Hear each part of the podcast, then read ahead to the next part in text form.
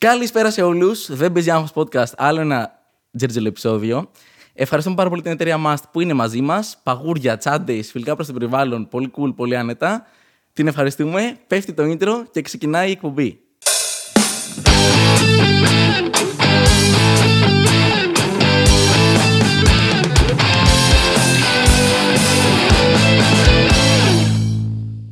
Είμαι ενθουσιασμένος ε, γιατί σήμερα παιδιά έχουμε καλεσμένη τη μικρή Ολλανδέζα. Ένα χειροκρότημα. Γεια σου, Δανάη. Γεια σου, Σπίλιο. Είμαι πάρα πολύ χαρούμενη που είμαι εδώ, να το ξέρεις. Αλήθεια. Ναι. Σε ευχαριστώ πάρα πολύ.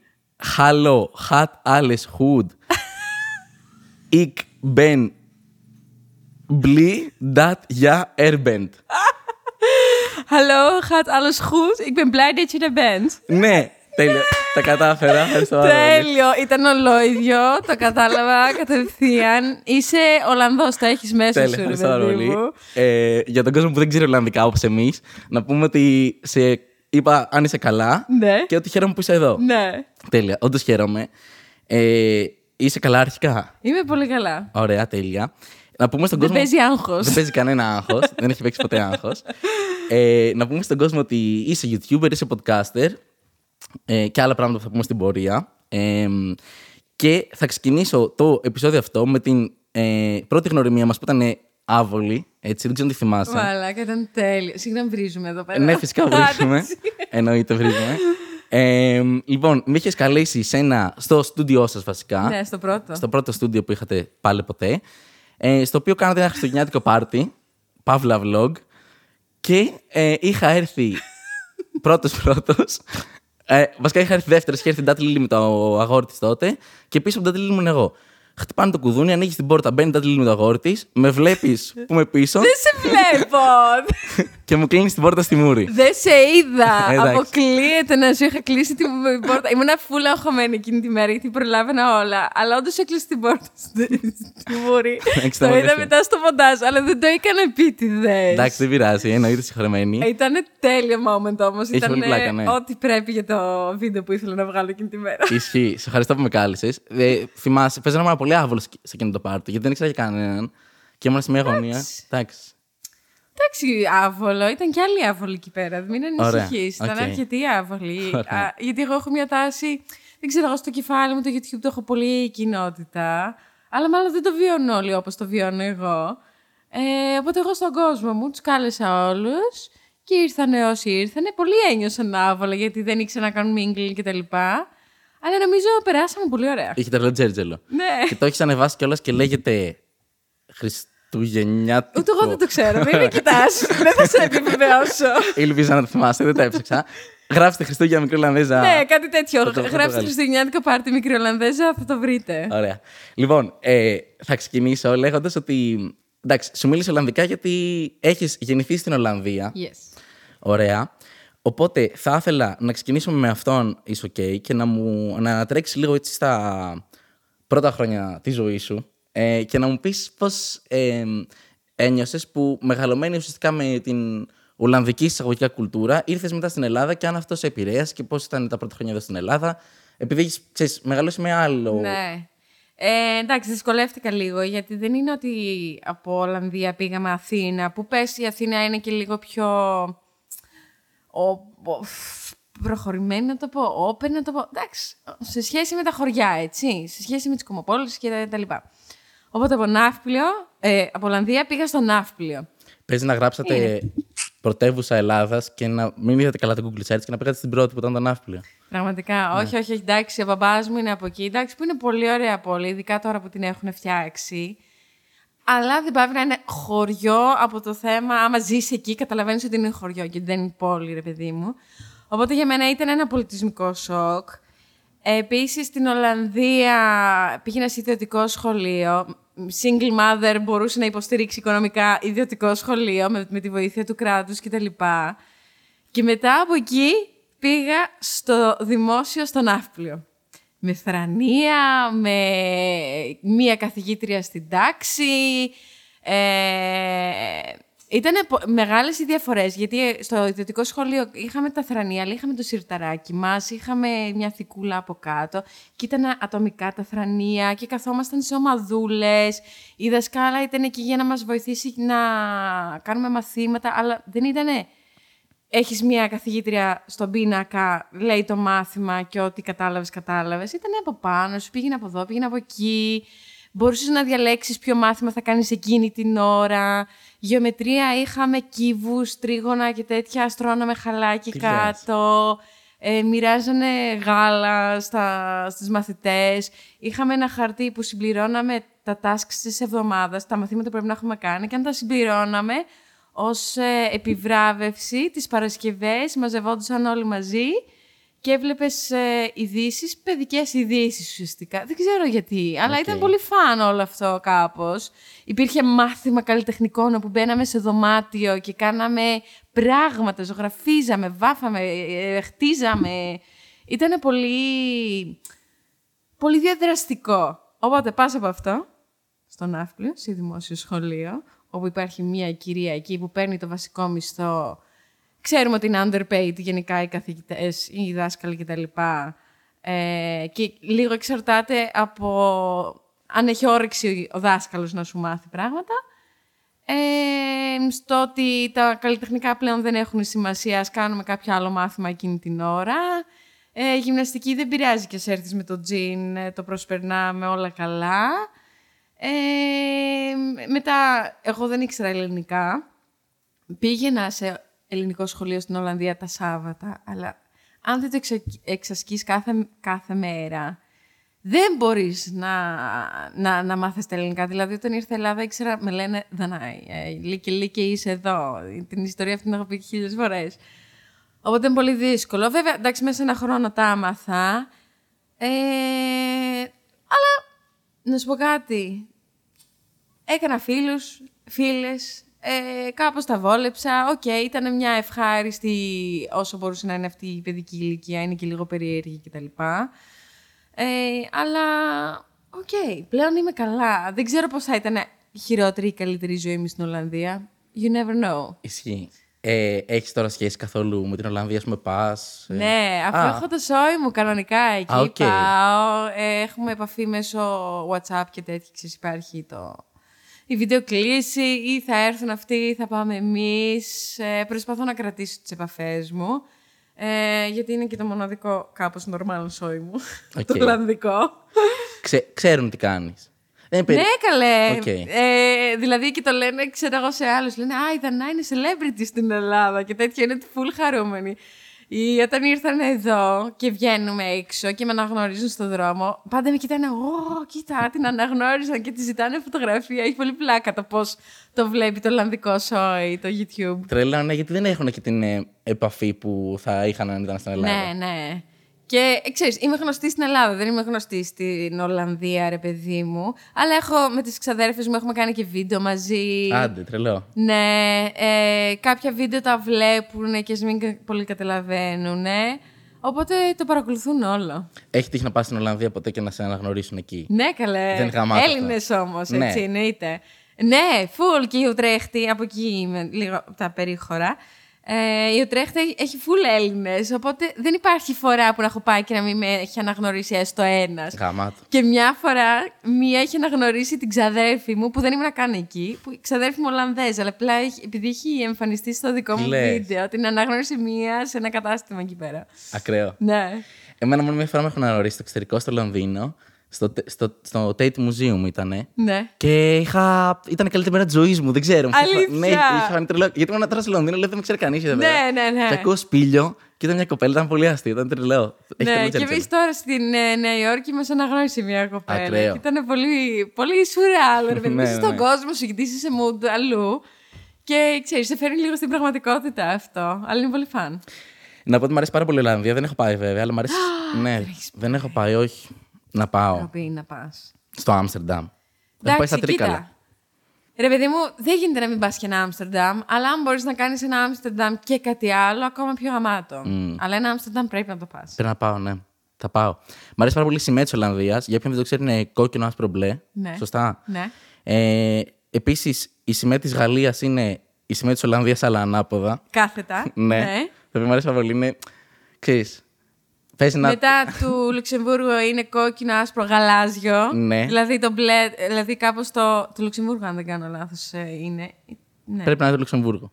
Ή του Βελγίου, δεν θυμάμαι. Όχι, Ε, του Βελγίου το δεν Βέλγιο είναι έχει αυτό. και κίτρινο. Ναι, ναι, ναι. Στην Παραγουάη έχουν πάρει τη σημαία της Ολλανδίας, έχουν βάλει και ένα λόγο δικό τους από πάνω για να μην τους καταλάβει ναι, κανείς ότι δεν υπάρχει τη σε γράψανε. διάφορες εκδοχές. Δεν ξέρω πώς το, ποιος το ξεκίνησε πρώτος. σω πρέπει να το ψάξω. Να δω ποιος το Νιώθω ξεκίνησε ότι πρώτος. κάποια στιγμή φτιάξανε κάτι πολύ μικρά σημαιάκια μαζική παραγωγή, τύπου 4 δισεκατομμύρια, και νιώθαν ότι η Ολλανδία ξέρω, δεν τα χρειάζεται τόσο. Οπότε μετά επικοινώνησαν με τις χώρες να κάνουν παρόμοια λόγος για να ξέρεις, βάλουν μια σφραγίδα ας πούμε, και να πούνε Παραγουάη. Δώστε το Ναι.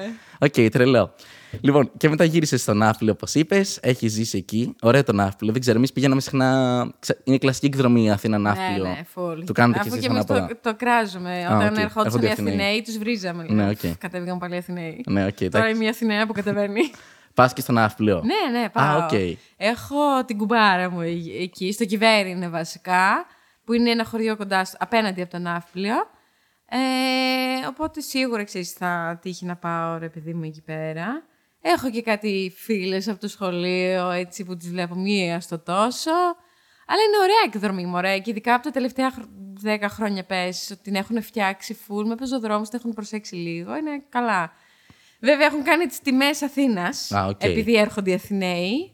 Οπότε αυτό είναι το λίγο σπαστικό, ειδικά άμα ζεις εκεί. Αλλά εντάξει, αυτό σημαίνει πολλές φορές τα πιο τουριστικά σε εισαγωγικά μέρη. Ε, πας και πήγαινες και στο Μπουρτζί. Ρε, δεν φτάσει το. δεν Τώρα πας. άνοιξε το Μπούρτζι ΟΚ. την πρώτη φορά. Το λέγαμε χρόνια ότι πώς γίνεται να είναι κλειστό το Μπούρτζι. Μπορείς να πάρεις μόνο το καραβάκι. Μπορούσες. Τώρα μπορείς να πας όντως εκεί. Αλλά μπορούσες να πάρεις μόνο το καραβάκι και να ήσουν απ' έξω. Ε, δεν είχε νόημα. Δηλαδή το κάνεις μία φορά και τελείωσε. Ναι, ας ΟΚ. πούμε. Αλλά Παλαμήδι το κάνεις και για γυμναστική, ρε παιδί μου. Το Α. αναβαίνει στα σκαλιά τα. Υποτίθεται 999. Δεν είναι 999. Δεν είναι τόσα. Όχι, ρε, δεν Scam, είναι. παιδιά. Ναι, αλλά είναι πολύ ωραία βόλτα και ωραία γυμναστική, ρε παιδί μου. Πώς. Τα έχει κάποιος μετρήσει και ότι δεν είναι 999, ε; Ε, ναι, πολλοί τα έχουν μετρήσει ακριβώς επειδή λένε ότι Ναι, είναι ναι. 999. Και επίσης είναι και κάτι άλλα σκαλάκια πιο μπροστά που λες τώρα αυτά τα υπολογίζεις μετράμε, ή ναι, δεν τα όχι, όχι. δεν υπολογίζεις. Είναι κάπως λίγο περίεργο. Αλλά εντάξει, είναι fun story να λες, «Α, είναι 999. Καλά, ισχύει, όντως. Και ακούγεται σαν τιμή σούπερ μάρκετ, Ναι. οπότε βολεύει. Ε, στα ferry boat ζαλίζεσαι. Τώρα τι εννοώ. Αυτό... ε, ήθελα να σε ρωτήσω στο τέλος του podcast, αλλά μου δίνεις ωραία πάσα. Ε, ενημερώθηκα ότι ζαλίζεσαι πάρα πολύ σε παιχνίδια τύπου. Α, ναι, first person και τέτοια. Μπράβο. Και εγώ ζαλίζομαι πάρα πολύ. Ναι. Α πούμε, Super Mario δεν μπορώ να παίξω στο Nintendo, ξέρω εγώ. Γιατί δεν είμαι 7 χρονών, αλλά. Όταν έπαιζα, ζαλιζόμουν. Ή ξέρω εγώ, αν βλέ- ξέρεις, παιχνίδια με αμάξια που κουνιούνται, με ζαλίζουν πάρα πολύ. Ναι, εγώ ας πούμε τύπου Call of Duty και τέτοια. Μπράβο, ναι. δεν- δεν- κι εγώ δεν μπορώ. Παίζω μ, πέντε λεπτά, ξέρω εγώ, και μου ήρθε κανονική ζαλάδα, τύπου για μετό και τέτοια. Ναι, ναι, ναι. Ε, και αυτό το ανακαλύψα κυρίως όταν ε, στην καραντίνα έπαιζα το Among Us ε, live στο YouTube, τα οποία πήγανε τρένο και λέω gaming εγώ. ΟΚ, ήταν πολύ fun τα Among Us, ήταν τέλεια, ειδικά για καραντίνα, κάψιμο τρελό. Και λέω, ΟΚ, μήπως να δοκιμάσουμε και κάτι άλλο, μήπως κάνουμε και πιο horror και τέτοια. Και έπαιζα πέντε λεπτά και δεν ανακατευόμουν ολόκληρη. Και μου έλεγε ο Δημήτρης, εντάξει, μπο- υπάρχει και τρόπος να το συνηθίσεις και τα λοιπά. Εγώ δεν μπορώ να το συνηθίσω με τίποτα. Δεν ξέρω, μήπως πρέπει να χαπακώνομαι πριν Δεν για τις ξέρω. αλάδες. Ζαλίζεσαι και στα πλοία ή μόνο στο, στα πλοία; Αν κουνάει πολύ, Α, αλλά ΟΚ. ναι, δεν είναι ότι θα μπω στο πλοίο και άμα είναι ψηλό εντάξει θα ζαλιστώ, αλλά αν κουνάει πολύ εντάξει. ναι. Γιατί εγώ έχω το αντίστοιχο θέμα με τα games και ας πούμε σε πλοίο με το που επιβιβαστώ, χωρίς να έχει καν ξεκινήσει, θα ζαλιστώ. Ναι. Έχω τρελό θέμα. Οπότε νιώθω Όχι, ότι εγώ έχεις όχι, το ίδιο. δεν ΟΚ, είναι εντάξει. τόσο. Among Us δεν σκέφτεσαι να ξανα. Εμένα είναι το αγαπημένο μου παιχνίδι με διαφορά. Παίζει δηλαδή. ακόμα όμως. Δεν παίζω πλέον ακόμα. δυστυχώς, Ναι. Αλλά στην καραντίνα και εγώ έπαιζα. Και με, ρε, πέρασα τέλεια. Παίζαμε, είχαμε βρει και μια ομάδα από συνδρομητές έτσι και παίζαμε κάθε βράδυ. Παίζαμε μέχρι τις 7 το πρωί. Δεν υπήρχε πλέον και ωράριο στην πρώτη καραντίνα. Οπότε παίζαμε μέχρι τις 7, 10 το πρωί, ρε παιδί μου. Δεν καταλαβαίναμε. Και μετά αποφάσισα να το κάνω live. Είχε τρομερή απήχηση. Ακόμα και τώρα μου ζητάνε πότε θα ξαναξεκινήσω τα live Among Us. Αλλά ούτε εγώ παίζω πλέον στην καθημερινότητά μου.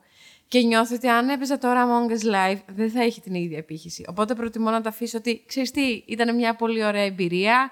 Έκλεισε αυτός ο κύκλος. Έχουμε όλοι να το θυμόμαστε μια πολύ ευχάριστη... σε μια πολύ ευχάριστη ανάμνηση. Φτάνει. Πάμε για κάτι άλλο. ΟΚ. Εντάξει. Είναι λίγο, ξέρεις, πολλές φορές μου περνάει από το μυαλό, αλλά λέω, μετά θα το κάνω και δεν θα έχει την ίδια απήχηση και θα μου ξινίσει ξανά ανάμνηση. Οπότε δεν θέλω να το κάνω. Φοβάμαι κάπως να το αγγίξω.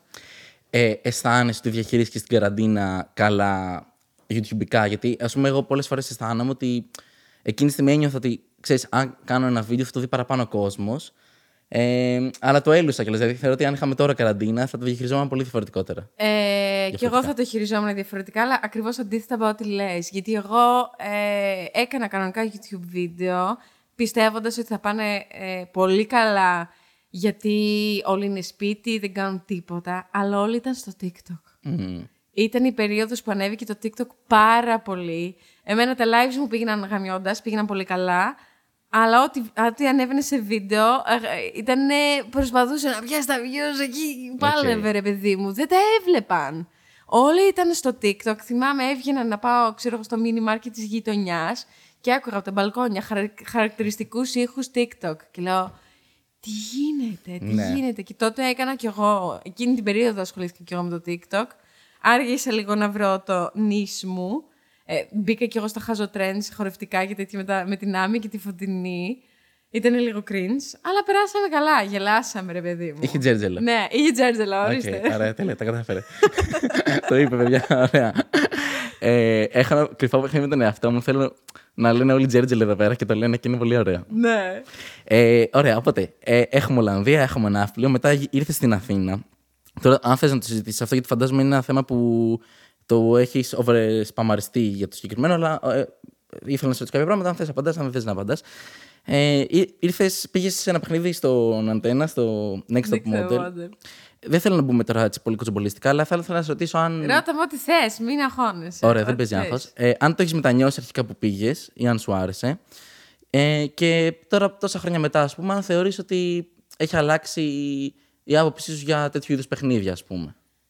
Λοιπόν, δεν έχω μετανιώσει που πήγα. Έχω μετανιώσει που το πήρα τόσο σοβαρά. Ε, γιατί πίστευα ότι από αυτό θα έβγαινε μοντέλο. Καλό το αστιάκι. Ε, είναι ένα reality. Ωραία. Ω, Σε παίρνουν εκεί πέρα, όχι να σε κάνουν μοντέλο, για να σε κάνουν exploit, να βγάλουν νούμερα. It's okay. Αυτό, αυτό είναι το reality. Βέβαια, τώρα η άποψή μου για αυτά τα παιχνίδια. Ε, το πρόβλημα με αυτά τα παιχνίδια είναι ότι παίρνουν ε, μικρά κορίτσια με, με το συγκεκριμένο, με το Next Top Model και το GNTM. Γιατί τότε λεγόταν Greece's Next Top Model, τώρα λέγεται GNTM. Το πρόβλημά μου αυτή τη στιγμή είναι ότι εκμεταλλεύονται 20χρονα και τους γαμάνε ψυχολογία, όλα για τα νούμερα. Και λέω, ρε φίλε, είναι 20χρονα παιδιά και πιο μικρά ακόμα. 20 χρονών δεν ξέρεις που πας και τι γίνεται. Είναι πολύ καθοριστικά αυτά που σου λένε εκείνη τη στιγμή. Γιατί δεν συνειδητοποιείς ότι ξυστή. Αυτοί κάνουν τη δουλειά τους, πάνε σπίτι και κοιμούνται, παίρνουν τα λεφτάκια τους και τελείωσε. Εσύ τα κάνεις όμως πολύ internalized. Οπότε η... πλέον δεν μου αρέσουν αυτά τα reality που εκμεταλλεύονται μικρούς ανθρώπους. Ε, μικροί ενήλικοι, α το πούμε έτσι. Μόλις έχεις πατήσει τα 18 και σε βάζουν σε ένα τέτοιο παιχνίδι. Είναι πολύ σκληρά. Ε, ή ας πούμε χρησιμοποιούν full το γυμνό για νούμερα κτλ. Όλα αυτά τα κάνεις εκείνη την περίοδο γιατί πιστεύεις ότι θα βγάλεις ε, νούμερα ή πιστεύεις ότι έτσι είναι το modeling, αλλά δεν είναι έτσι. Σε κάνουν απλά exploit για νούμερα και δεν μ' αρέσει αυτό. Και ο τρόπος που μιλάνε σε, σε όλους αυτούς τους νέους ενήλικες. Τώρα, σε άλλα reality που άλλος είναι τουλάχιστον 25, για μένα it's okay. Μετά τα 25 κάπως έχεις αρχίσει και οριμάζεις, συνειδητοποιείς και κάποια πράγματα. Καταλαβαίνεις λίγο πώς γυρνάει ο κόσμος και είσαι λίγο πιο συνειδητοποιημένος. Οπότε δεν υπάρχει τόση εκμετάλλευση. Εκεί εκμεταλλεύεσαι και εσύ την παραγωγή για το δικό σου όφελος. Μπορεί να έχεις μια επιχείρηση, μπορεί να έχεις ένα ταλέντο στο, στο τραγούδι. Απλά δεν μου αρέσει αυτό με, τις, με, με τα 18 χρονών παιδιά, 20 κτλ. Γιατί βλέπω πόσο πονάνε σε αυτή την ηλικία και πόσο πόνωσα κι εγώ με αυτά που μου είπανε. Ε, και πόσο σε εκείνη την ηλικία όλα αυτά τα απορροφάζει, ρε παιδί μου, σαν σφουγγάρι. Τώρα, άμα τα άκουγα, περνάει ναι. γεννάκης και θα μπορεί να το έκανα κι εγώ πιο δράμα και τέτοια για να το εκμεταλλευτώ προς όφελός μου. Αλλά σε εκείνη την περίοδο δεν ήμουν έτοιμη για κάτι τέτοιο. Εντάξει, θεωρώ ότι σε όλα τα reality ευτελίζουν λίγο τις ανθρώπινες προσωπικότητες, αν μου επιτρέπεις. Όχι μόνο σε αυτό. Γιατί και 30 χρόνων ο άλλος σπάσα ένα και μετά παίρνουν τον πόνο σου, ας πούμε, ή τη δυσκολία σου στο να συμβιώσεις Ναι, αλλά... και την κάνουν. Συμφωνώ. Ή σε Απλά πικάρουνε. εκεί, θεωρητικά, στα 30 σου, έχεις και μια οριμότητα να εκμεταλλευτείς κι εσύ αυτή την κατάσταση. Ενώ ο άλλος που θα πάει στο ε, Fame Story π.χ. πάει γιατί θέλει να γίνει γνωστός τραγουδιστής. Άρα ξέρει ότι σε μια πλατφόρμα σαν του Antenna, δεν ξέρω που είναι το Fame Story αυτή τη στιγμή, ε, θα πάρει και κάποια views, μια αναγνωρισιμότητα. Υπάρχει μια αμοιβαία εκμετάλλευση κάπως. Είναι κάπως πιο δίκαιο. Ε, όταν όμως είσαι 18-20 και πας να γίνεις μοντέλο γιατί πιστεύεις ότι σε αυτό το παιχνίδι θα πάρεις ένα ε, startup, ε, ένα booster επειδή για να γίνεις μοντέλο, ε, δεν υπάρχει αυτό. Είναι reality ξεκάθαρα, δεν υπάρχει κάτι άλλο. Ναι, ΟΚ. Ε, συγκριτικά με το πώς σου μιλάνε on camera, ας πούμε, που δικάζουν αβέρτα και μετά κλείνει κάμερες, υπάρχει διαφορά; Ή μετά. Μετά; Ας πούμε, ρε παιδί μου, θα είναι συνήθως. Μπορεί κάποιος κριτής, ξέρω εγώ, να σε δικάσει Α, λες γιατί- στο ναι. γύρισμα. Μετά κλείνει κάμερες και είναι σε φάση Δανάη, αγάπη μου, μπράβο, συγχαρητήρια και τέτοια, ή δεν σου μιλάνε καθόλου; Ε, φ, δεν πολύ ασχολούνται. Δεν να πολύ σου πω την ασχολούνται. αλήθεια. Ναι, κάνουν, πάνε εκεί τη δουλειά τους και μετά... Φεύγουν. Δεν σου λέω ότι είναι κάπως υπερίεργοι. Α, θα σου πούνε ένα γεια ή ένα α, κάτι, αλλά δεν θα κάτσουν μαζί σου, ούτε να σου κάνουν mentoring, ούτε τίποτα. Που δεν το λέω ως κακό. Ενώ νομίζω οποιοδήποτε εργαζόμενος στη θέση τους θα έκανε αυτό, δεν θα έκανε το κάτι παραπάνω. Ε, αυ- ναι, ΟΚ. δεν είναι κάτι τόσο... Ούτε είναι κακοί μαζί σου, αλλά ούτε είναι και «Αχ, δεν μου είσαι καλά, συγγνώμη ΟΚ. που σου το είπα αυτό πριν» και τέτοια. Ωραία, στα σημαντικά τώρα. Ε, Έχεις βγάλει φωτογραφία με βόα σε αυτό το παιχνίδι. Ναι. Εντάξει. Ναι. Σου βάλω ένα φίδι πάνω σου, μου φαίνεται. Θα είχα, θα είχα- δεν ξέρω. Το, το βλέπω και ανεβαίνει ο παλμός μου, ξέρω εγώ. Πώς είχες αισθανθεί τότε; Λοιπόν, έχω και fun story με αυτό. Ε, γιατί, ξέρεις, είναι γυρίσματα. Όλα τρέχαμε από τις 7-8 η ώρα το πρωί μέχρι τις 10-11 το βράδυ, ρε παιδί μου. Όλα ήταν πολύ γρήγορα και τέτοια. Και πάμε εκεί, η πρώτη μας φωτογράφηση. Πάμε εκεί, ετοιμαζόμαστε να μας κάνουμε μαλλί μακιγιάζ. Εγώ θα ήμουν η πρώτη που θα έκανα τη φωτογράφηση. Οπότε έπρεπε να κάνω μαλλί μακιγιάζ. Δεν είχα χρόνο να ράξω λίγο. Όσο εγώ βαφόμουν και έκανα μαλλί, είχαν έρθει οι... αυτοί με τα φίδια και τα κορίτσια μπορούσαν να, να τα ακουμπήσουν, να το κάνουν σιγά σιγά. Είχαν το χρόνο να γνωριστούν με τα φίδια. Εγώ δεν είχα χρόνο. Οκ. Εγώ πάω στο έτοιμο, με βάζουν στο σετ και μου λένε ορίστε βάλε αυτό το φίδι στο Ω. λαιμό σου. Τα είδα όλα εκείνη τη στιγμή. Αυτή ήταν η πρώτη, μου εμπειρία, πρώτη και τελευταία εμπειρία με φίδι. Ε, ήταν παγωμένο το φίδι και ξέρεις, μέχρι να βολευτεί αυτό σφίγγει λίγο. Όχι. Και λέω, με σφίγγει, με σφίγγει, με σφίγγει, με σφίγγει. Μου λένε, μη χαλάρωσε, όλα θα πάνε καλά και τα λοιπά. Εντάξει, όλα πήγαν όντως καλά, δεν Οκ. είχα κάτι πιο τέτοιο. Αλλά ήταν ότι εγώ έπαθα το σοκ, όχι backstage, το έπαθα το σοκ εκείνη την ώρα. Ω. Δηλαδή δεν είχα χρόνο καθόλου να προετοιμαστώ. Εντάξει, ωραία βγήκε. Είναι γλιτσερό το φίδι. Όχι, δεν Α, είναι, οκ. είναι πολύ κρύο. Ναι, οκ. Πολύ, πολύ, πολύ περίεργη υφή, αλλά δεν είναι γλιτσερό, ρε παιδί μου. Εντάξει. Απλά είναι κρύο. Ναι. Και αυτό το ότι σε σφίγγει και λες, «Ωπα, πού θα Θα- φτάσει ναι, αυτό το ναι, ναι, ναι. σφίξιμο. Αλλά είχα πάρει πολύ καλά σχόλια για αυτή τη φωτογραφία. Νομίζω παίζει να πήρα πρώτη ή δεύτερη τη φωτογραφία μου Α, και οκ. καλά, οπότε εντάξει. ναι. υποποίηση λειτουργήσε καλά. ADHD. Τέλειο.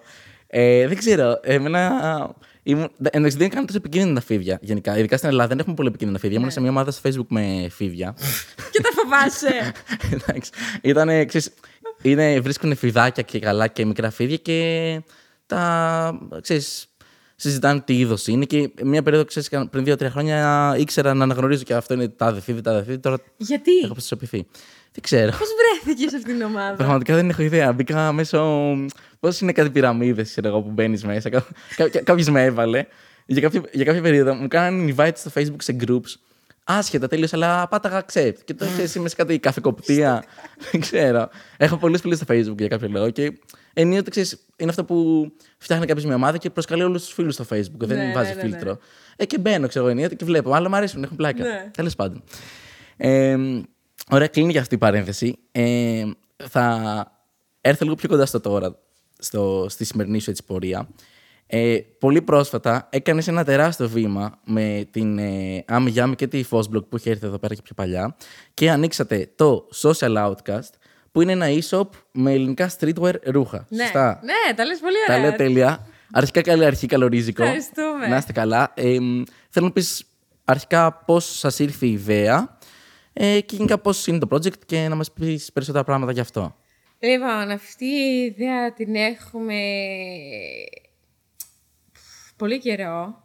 Απλά την αφήσαμε ένα χρόνο στο, στην κατάψυξη να υπάρχει, ρε παιδί μου, σαν ιδέα. Ρε παιδί μου, λέγαμε, τι θα κάνουμε, ξέρω, ποιο είναι το επόμενο βήμα από αυτό. Ε, τι θα μπορούσαμε να κάνουμε, τι θα θέλαμε να κάνουμε. Γιατί εντάξει, η αλήθεια είναι ότι μας έχει ανοίξει πολλές πόρτες στο YouTube. Θα μπορούσαμε να ασχοληθούμε και με το marketing, με την παραγωγή, με διάφορα. Ε, θα μπορούσα να τελειώσω π.χ. μακιγιάζ γιατί μου αρέσει να βάφομαι, οπότε θα μπορούσα να πάω και... Δηλαδή είχα επιλογές, αλλά δεν μ' άρεσε. Μ' αρέσει κάτι με τη μόδα. Και, και τα κορίτσια το ίδιο. Και λέγαμε, ωραία, μόδα. Εντάξει, δεν είναι η πιο πρωτότυπη ιδέα του κόσμου, ούτε το e-shop είναι μια πρωτότυπη ιδέα. Σκεφτήκαμε και τη δική μας συλλογή, αλλά εκεί μετά ξεφεύγει πάρα πολύ το budget. Να μου πεις, το ίδιο θα ήταν τώρα, γιατί το budget που δώσαμε τελικά για το social outcast ήταν παραπάνω από ό,τι υπολογίσαμε. Ε, λέγαμε τι δεν υπάρχει και πού υπάρχει κενό ρε παιδί μου στην αγορά. Παράλληλα όμως εγώ, κυρίως εγώ και η Φωτεινή ασχολούμαστε λίγο με το στυλ και θέλαμε να υποστηρίξουμε και ελληνικές επιχειρήσεις, αλλά τα μόνα γνωστά brand που ήξερα εγώ εκείνη την περίοδο δεν ήταν του γούστου μου, ρε παιδί μου. Ήταν πιο αέρινα, πιο μπόχο, πιο κυριλέ. Δεν είμαι αυτός ο άνθρωπος, θέλω πιο casual. Και δεν είναι ότι δεν υπάρχουν αυτές οι εταιρείες. Απλά δεν υπάρχουν στο ίντερνετ. Κάπως δεν φαίνονται. Κάπως, επειδή το budget είναι πάρα πολύ περιορισμένο στην Ελλάδα, τα περισσότερα brands έχουν ή μόνο Instagram ή έχουν κάποιο e-shop, αλλά δεν έχουν την οικονομική άνεση να, να τα σκάζουν στα Google Ads ώστε να μου εμφανίζεται. Και λέμε, α, μήπως εδώ υπάρχει ένα κενό, μήπως εδώ υπάρχει χώρος για ένα streetwear μεγάλο e-shop. Γιατί και πάλι δεν θέλω να πω ότι είμαστε οι πρώτες που το κάναμε αυτό, γιατί υπάρχουν και άλλα ελληνικά e-shop με ελληνικά brands που έχουν και κάποια streetwear, απλά δεν κάνουν focus σε αυτό, γιατί φέρνουν και τα άλλα τα brands τα πιο μπόχο κτλ. Εμείς θέλαμε είναι το, το στυλ σου casual, τζινάκια, παντελονάκια, ακόμα και φορματάκι που θα το φορέσεις και σε ένα γάμο, αλλά όχι αυτό το πολύ ελληνικό θα έλεγα. Ε, οπότε το ψάξαμε, μας άρεσε αυτή η ιδέα και έτσι κάνοντας έρευνα για το site μας και το e-shop μας είδαμε ότι υπάρχουν πάρα πολλά ελληνικά brands. Δηλαδή αυτή τη στιγμή έχουμε ένα Excel με γύρω στα 300 brands. Okay. Άλλα έχουν κλείσει στο ενδιάμεσο ή έχουν ανοίξει καινούρια. Η αλήθεια είναι ότι πολλά brands δυσκολεύονται να κάνουν keep up με την αγορά και το ίντερνετ. Ε, γιατί θέλαμε τα ελληνικά brands να ράβουν στην Ελλάδα ε, πιο ηθικά. Ξέρεις, γιατί εντάξει, fast fashion αγοράζουμε όλοι, γιατί είναι και πολύ εύκολο, είναι και μπροστά σου, είναι και πιο οικονομικό, OK, okay, αλλά είναι και εύκολο. Ε, οπότε θέλουμε εμείς να φέρουμε το ελληνικό ρούχο να είναι εύκολο να το αγοράσεις και έχουμε ένα κοινό ε, που υπάρχει, που μας ξέρει, οπότε θα ήταν εύκολο να κάνουμε κάτι τέτοιο introduce στον κόσμο εκεί έξω. Οπότε εμείς τι κάνουμε, βρίσκουμε τα brands, τα ελληνικά, τα αγοράζουμε το απόθεμα, τα βάζουμε το, στο site. Δεν θέλαμε να μας δίνουν τις έτοιμες φωτογραφίες, γιατί νιώθω ότι και εκεί υπήρχε μεγάλη έλλειψη. Ότι πολλά τα ελληνικά e-shops, λόγω κόστους, το καταλαβαίνω, παίρνουν ε, τις φωτογραφίες που δίνουν κάθε brand, αλλά δεν υπήρχε μια ομοιομορφία mm. στο, δικό του site μετά. Και μη λέω ψέματα. Είδαμε και ότι το project σώμα της ε, Μέρη Συνατσάκη με την Αθηνά Οικονομάκου φορούσαν και αυτές πολύ τα, τα ρούχα τους και δεν είχαν βάλει κατευθείαν μοντέλα. Και βλέπουμε ότι αυτό αρέσει. Λέμε, OK, okay, Μάλλον αυτός είναι ο τρόπος ε, να προσεγγίσουμε κι εμείς ε, αυτό το, το κομμάτι, τέλος πάντων. Οπότε, παίρνουμε τα ρούχα, τα φωτογραφίζουμε εμείς in-house, τα κάνουμε και βίντεο. Αυτό είναι εμπνευσμένο από το Asos, γιατί εγώ και η Φωτεινή ειδικά ψωνίζαμε full από το Asos που έχει βίντεο και αυτό ήταν για μένα πάντα selling point το βίντεο, γιατί είναι δύσκολο να ψωνίζεις online στην αρχή. Ναι, ναι. Μετά από ένα σημείο και μετά αρχίζεις και να γνωρίζεις κάποια πράγματα, αλλά στην αρχή δυσκολεύεσαι. Οπότε προσπαθούμε να τα κάνουμε όσο πιο εύκολο γίνεται. Προσπαθούμε να γράφουμε όποιο brand μας δίνει και από τι υλικό είναι φτιαγμένο, να το γράφουμε στην περιγραφή, να, να έχουμε επικοινωνία με το κοινό, να μας ρωτάνε, εξής τι δανάει, αυτό το ρούχο έχει στενή εφαρμογή; Mm. ή φορδιά εφαρμογή; Να είμαι εκεί να το απαντήσω, ρε παιδί μου. Ε, και καταλήξαμε κάπως ε, εδώ, τρεις ή μισή μήνες μετά, να το συζητάμε. Είχε τις δυσκολίες του, τα κάναμε όλα αυτά επεισόδια στο κανάλια μας. Το έχουμε, έχουμε μια σειρά που λέγεται Social Outcast, το brand προφανώς. Το πρώτο το ανέβασε η Αννα Μαρία, το δεύτερο η Φωτεινή, τώρα ετοιμάζω εγώ το τρίτο. Δεν ξέρω πότε θα ανέβει το podcast μας. Ε, θα ανέβει σε μια εβδομάδα, 17 Οκτωβρίου. Ε, στην επόμενη εβδομάδα περίπου εκεί φ- θέλω να πιστεύω ότι θα ανέβει το τρίτο επεισόδιο. Οκ, εντάξει. Ε, οπότε όλοι εκεί έχουμε, δει- όλο εκεί έχουμε δείξει το, το struggle που έχουμε βιώσει. Ε, γιατί δεν ήταν και εύκολο, έτσι. Ανοίγεις μια επιχείρηση στην Ελλάδα με τρομερή γρα- γραφειοκρατία. Το κάνουμε πρώτη φορά, δεν ξέραμε που πάνε τα τέσσερα, ας πούμε. Οπότε ανακαλύπταμε συνέχεια πράγματα, αντιμετωπίζαμε συνέχεια δυσκολίες, αλλά τα καταφέραμε. Εδώ είμαστε, αυτή τη στιγμή. Συγχαρητήρια. Ε, αρχικά είσαι η καλύτερη καλεσμένη όλων των εποχών. Στο, στο, στορκίζομαι, γιατί δεν χρειάζεται να κάνω follow-up questions. Τα λες όλα μόνη σου και είναι Αλήθεια. τέλειο. Ναι. Είμαι πάρα πολύ χαρούμενος. Στο... Αλήθεια σου λέω. Ε, μ' αρέσει πάρα πολύ το site. Είναι όντως πολύ cool και έχει και, και αντρικά. Ναι, ναι. Ε, μία μικρή εισήγηση θέλω να κάνω, δεν ξέρω αν θα τα καταφέρω. Ε, μου άρεσε πάρα πολύ σαν ιδέα. Έχετε ένα segment που λέει προτάσεις της Δανάης, Ναι. προτάσεις της Φωτεινής και ουσιαστικά προτείνετε κάποια κομμάτια που έχει το site ότι σας αρέσουν και Ναι. αυτό. Θα ήταν ωραίο να κάνετε και για αντρικά κάτι αντίστοιχο, γιατί είστε Ισχύει. πολύ στυλάτε. Και... Θεωρείς ότι πρέπει να κάνουμε όμως σαν εμείς... Ε, σ- χτυπάω συνέχεια το μικρόφωνο, συγγνώμη, είμαι πολύ Δεν πειράζει, ναι. χέρια. Ε, θεωρείς όμως ότι πρέπει να κάνουμε εμείς τις δικές μας προτάσεις αντρικά ή να βάλουμε κάποιον άντρα να κάνει πρόταση; Θεωρώ ότι θα πρέπει να το κάνετε εσείς, γιατί Ναι. αντικειμενικά. Και γενικ... Θέλω να πω ότι εντάξει, έχετε στυλ και ε, ε, από την εμπειρία μου θεωρώ ότι οι κοπέλες έχουν περισσότερο στυλ από τα αγόρια. Δεν το λέω. Για καλό το λέω, ναι. Οπότε πιστεύω. Δηλαδή. Και στο παρελθόν, εγώ όταν έχω πάει για ψώνια με φίλες μου, ξέρω εγώ, ε, βγαίνω. Το trend στο TikTok το έχεις δει που Όχι. όλες οι κοπέλες έχουν αλλάξει το στυλ των αγοριών τους και βλέπεις το before and after και βλέπεις το upgrade είναι ξέρω εγώ τόσο. ναι, ναι, ναι, ναι. Τώρα είμαστε στην ίδια φάση με τον Δημήτρη. Ε, προσπαθώ και εγώ η καημένη να του πω: Ξέρεις τι, μήπως αυτό το παντελονάκι σ' αρέσει, μήπως αυτό. Και βλέπω, του αρέσει. Τώρα έχει γίνει, το έχει πάρει και λίγο μόνος του. Και τελευταία φορά είμαστε σε κάτι παπούτσια και μου λέει: Μου αρέσουν αυτά τα παπούτσια. Και λέω: Δημήτρη, εσύ. ναι. Αποκλείεται, ναι, πάρτα χθες, ξέρω εγώ. Δεν σκέφτομαι λεφτά, δεν σκέφτομαι τίποτα. Λέω α, α, μ- και μόνο και μόνο που θέλεις λίγο να εξελιχθείς. Γιατί ξέρεις τι είναι. Οκ, το στυλ δεν είναι το παν. Ωραία. Αλλά βοηθάει, ρε παιδί μου. Είναι το, το, η βιτρίνα σου. Και είναι και ωραίο, είναι και φαν. Δηλαδή τα ρούχα είναι φαν και θα έπρεπε να είναι φαν.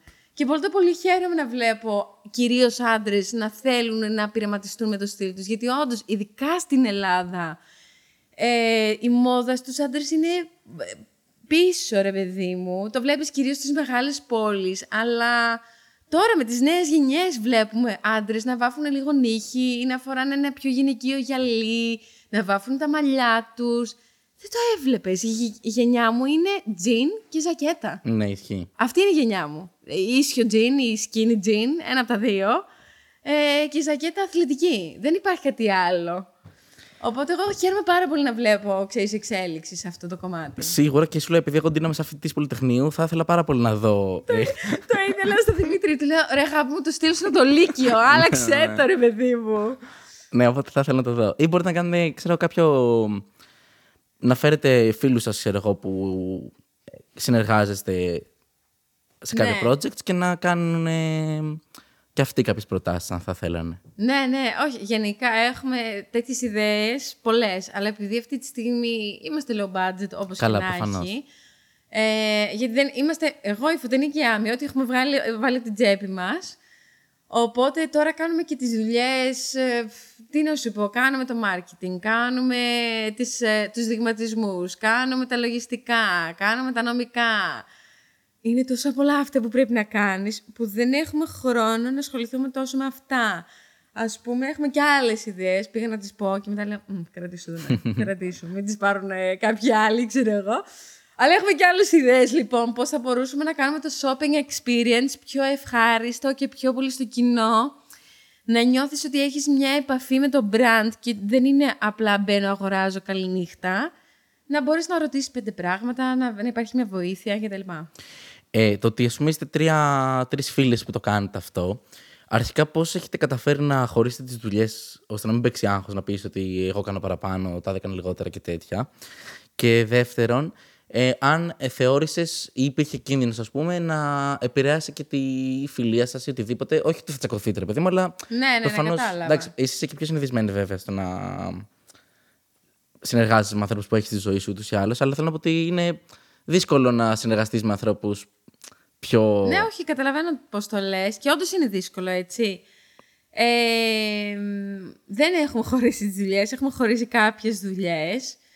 Εγώ έχω αναλάβει κυρίως την αρχική του site να αλλάζω εικόνες κτλ. Ε, Στα προϊόντα, ρε παιδί μου, αν έχει γίνει κάποιο λάθος, να ανεβάσω προϊόντα. Ε, ή να φτιάξω collection- collections, τα λέμε εμείς. Δεν είναι collection season ε, χειμώνας καλοκαίρι, αλλά είναι collection εκπτωτικά, collection γυναικείες φούστες. Οπότε έχω αναλάβει κυρίως αυτό. Η Άμι έχει αναλάβει κυρίως τις πληρωμές των ε, δύο υπαλλήλων μας ή τους εξωτερικούς συνεργάτες μας. Η Φωτεινή κάνει μοντάζ τα, τα βιντεάκια, ε, κάνει random πράγματα που θέλουν τηλέφωνο γιατί εμένα δεν μου αρέσει να παίρνω τηλέφωνο, από το χωνό τη Φωτεινή.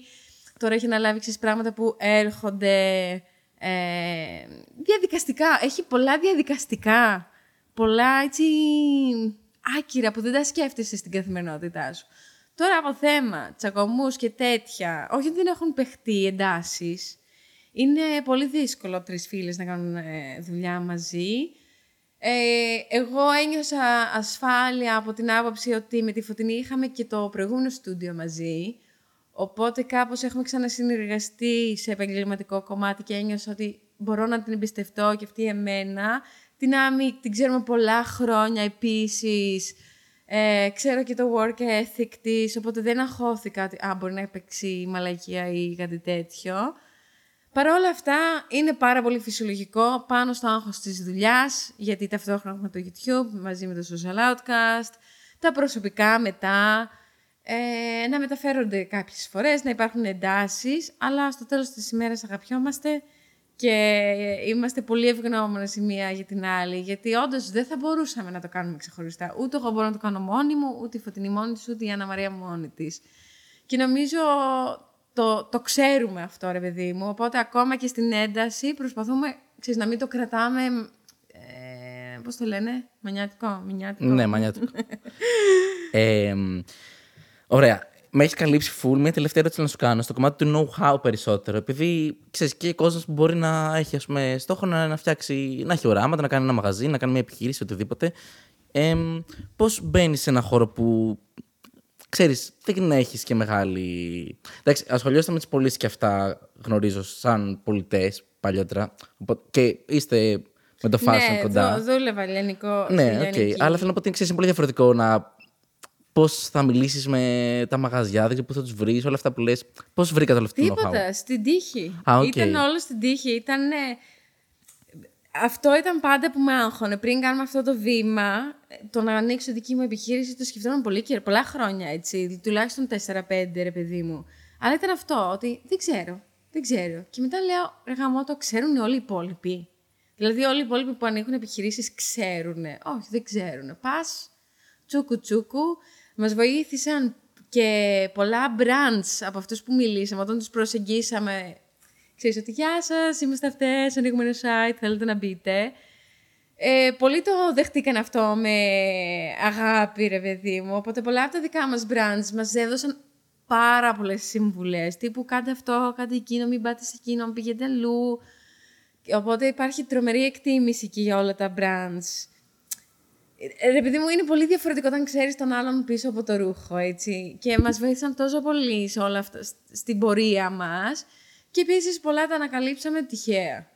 Ή συζητήσαμε με δικά μας άτομα, μετά π.χ. είχες μια πορεία, ρώταγες τον δικηγόρο ή ρώταγες το λογιστή και σου λέγει «Αυτό- έτσι γίνεται αυτό.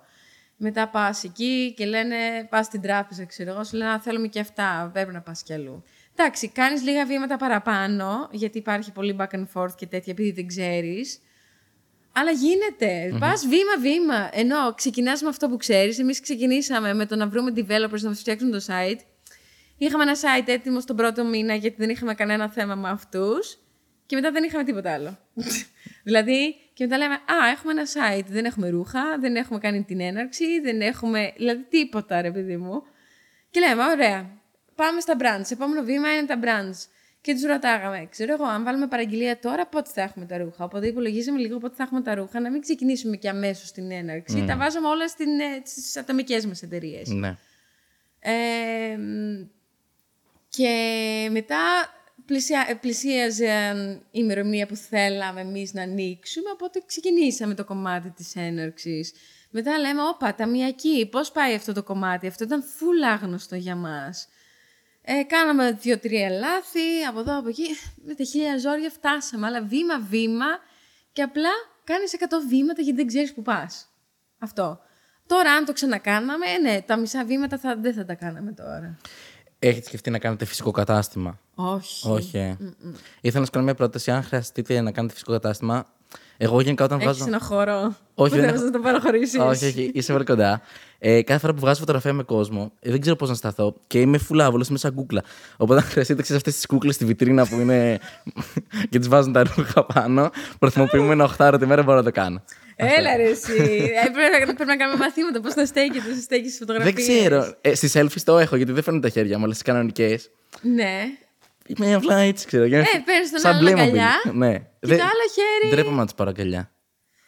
Είσαι κι εσύ, σε Ναι. καταλαβαίνω. Πρέπει να το κάνεις train τον, ευ- τον εαυτό σου. Ήμουν και φούλα βολικά Και θα σου πω, ποτέ. συγγνώμη που σε διακόπτω. Με ένα άτομο πες, εντάξει, α, λίγο το παίρνει αγκαλιά, θα το βρεις. Όταν είστε πολλά άτομα πάνω από δύο, μετά είναι λες και είμαστε οικογενειακές διακοπές στη Σίφνο, ξέρω εγώ όλοι μαζί. Αλλά τι σε νοιάζει, ρε παιδί μου. Εντάξει, Ενώ θέλω να βγει και ε, δεν καλή. την ανεβάσεις εσύ στα stories σου. Ναι, ισχύει αυτό. Και ούτε αυτούς τους ενδιαφέρει. Δηλαδή, ο Είναι η άλλος στιγμή. θε- Ναι, ήταν η στιγμή. Α, κοίτα, είδαμε το σπήλιο. Ξέρω εγώ, θέλουμε να βγάλουμε φωτογραφία.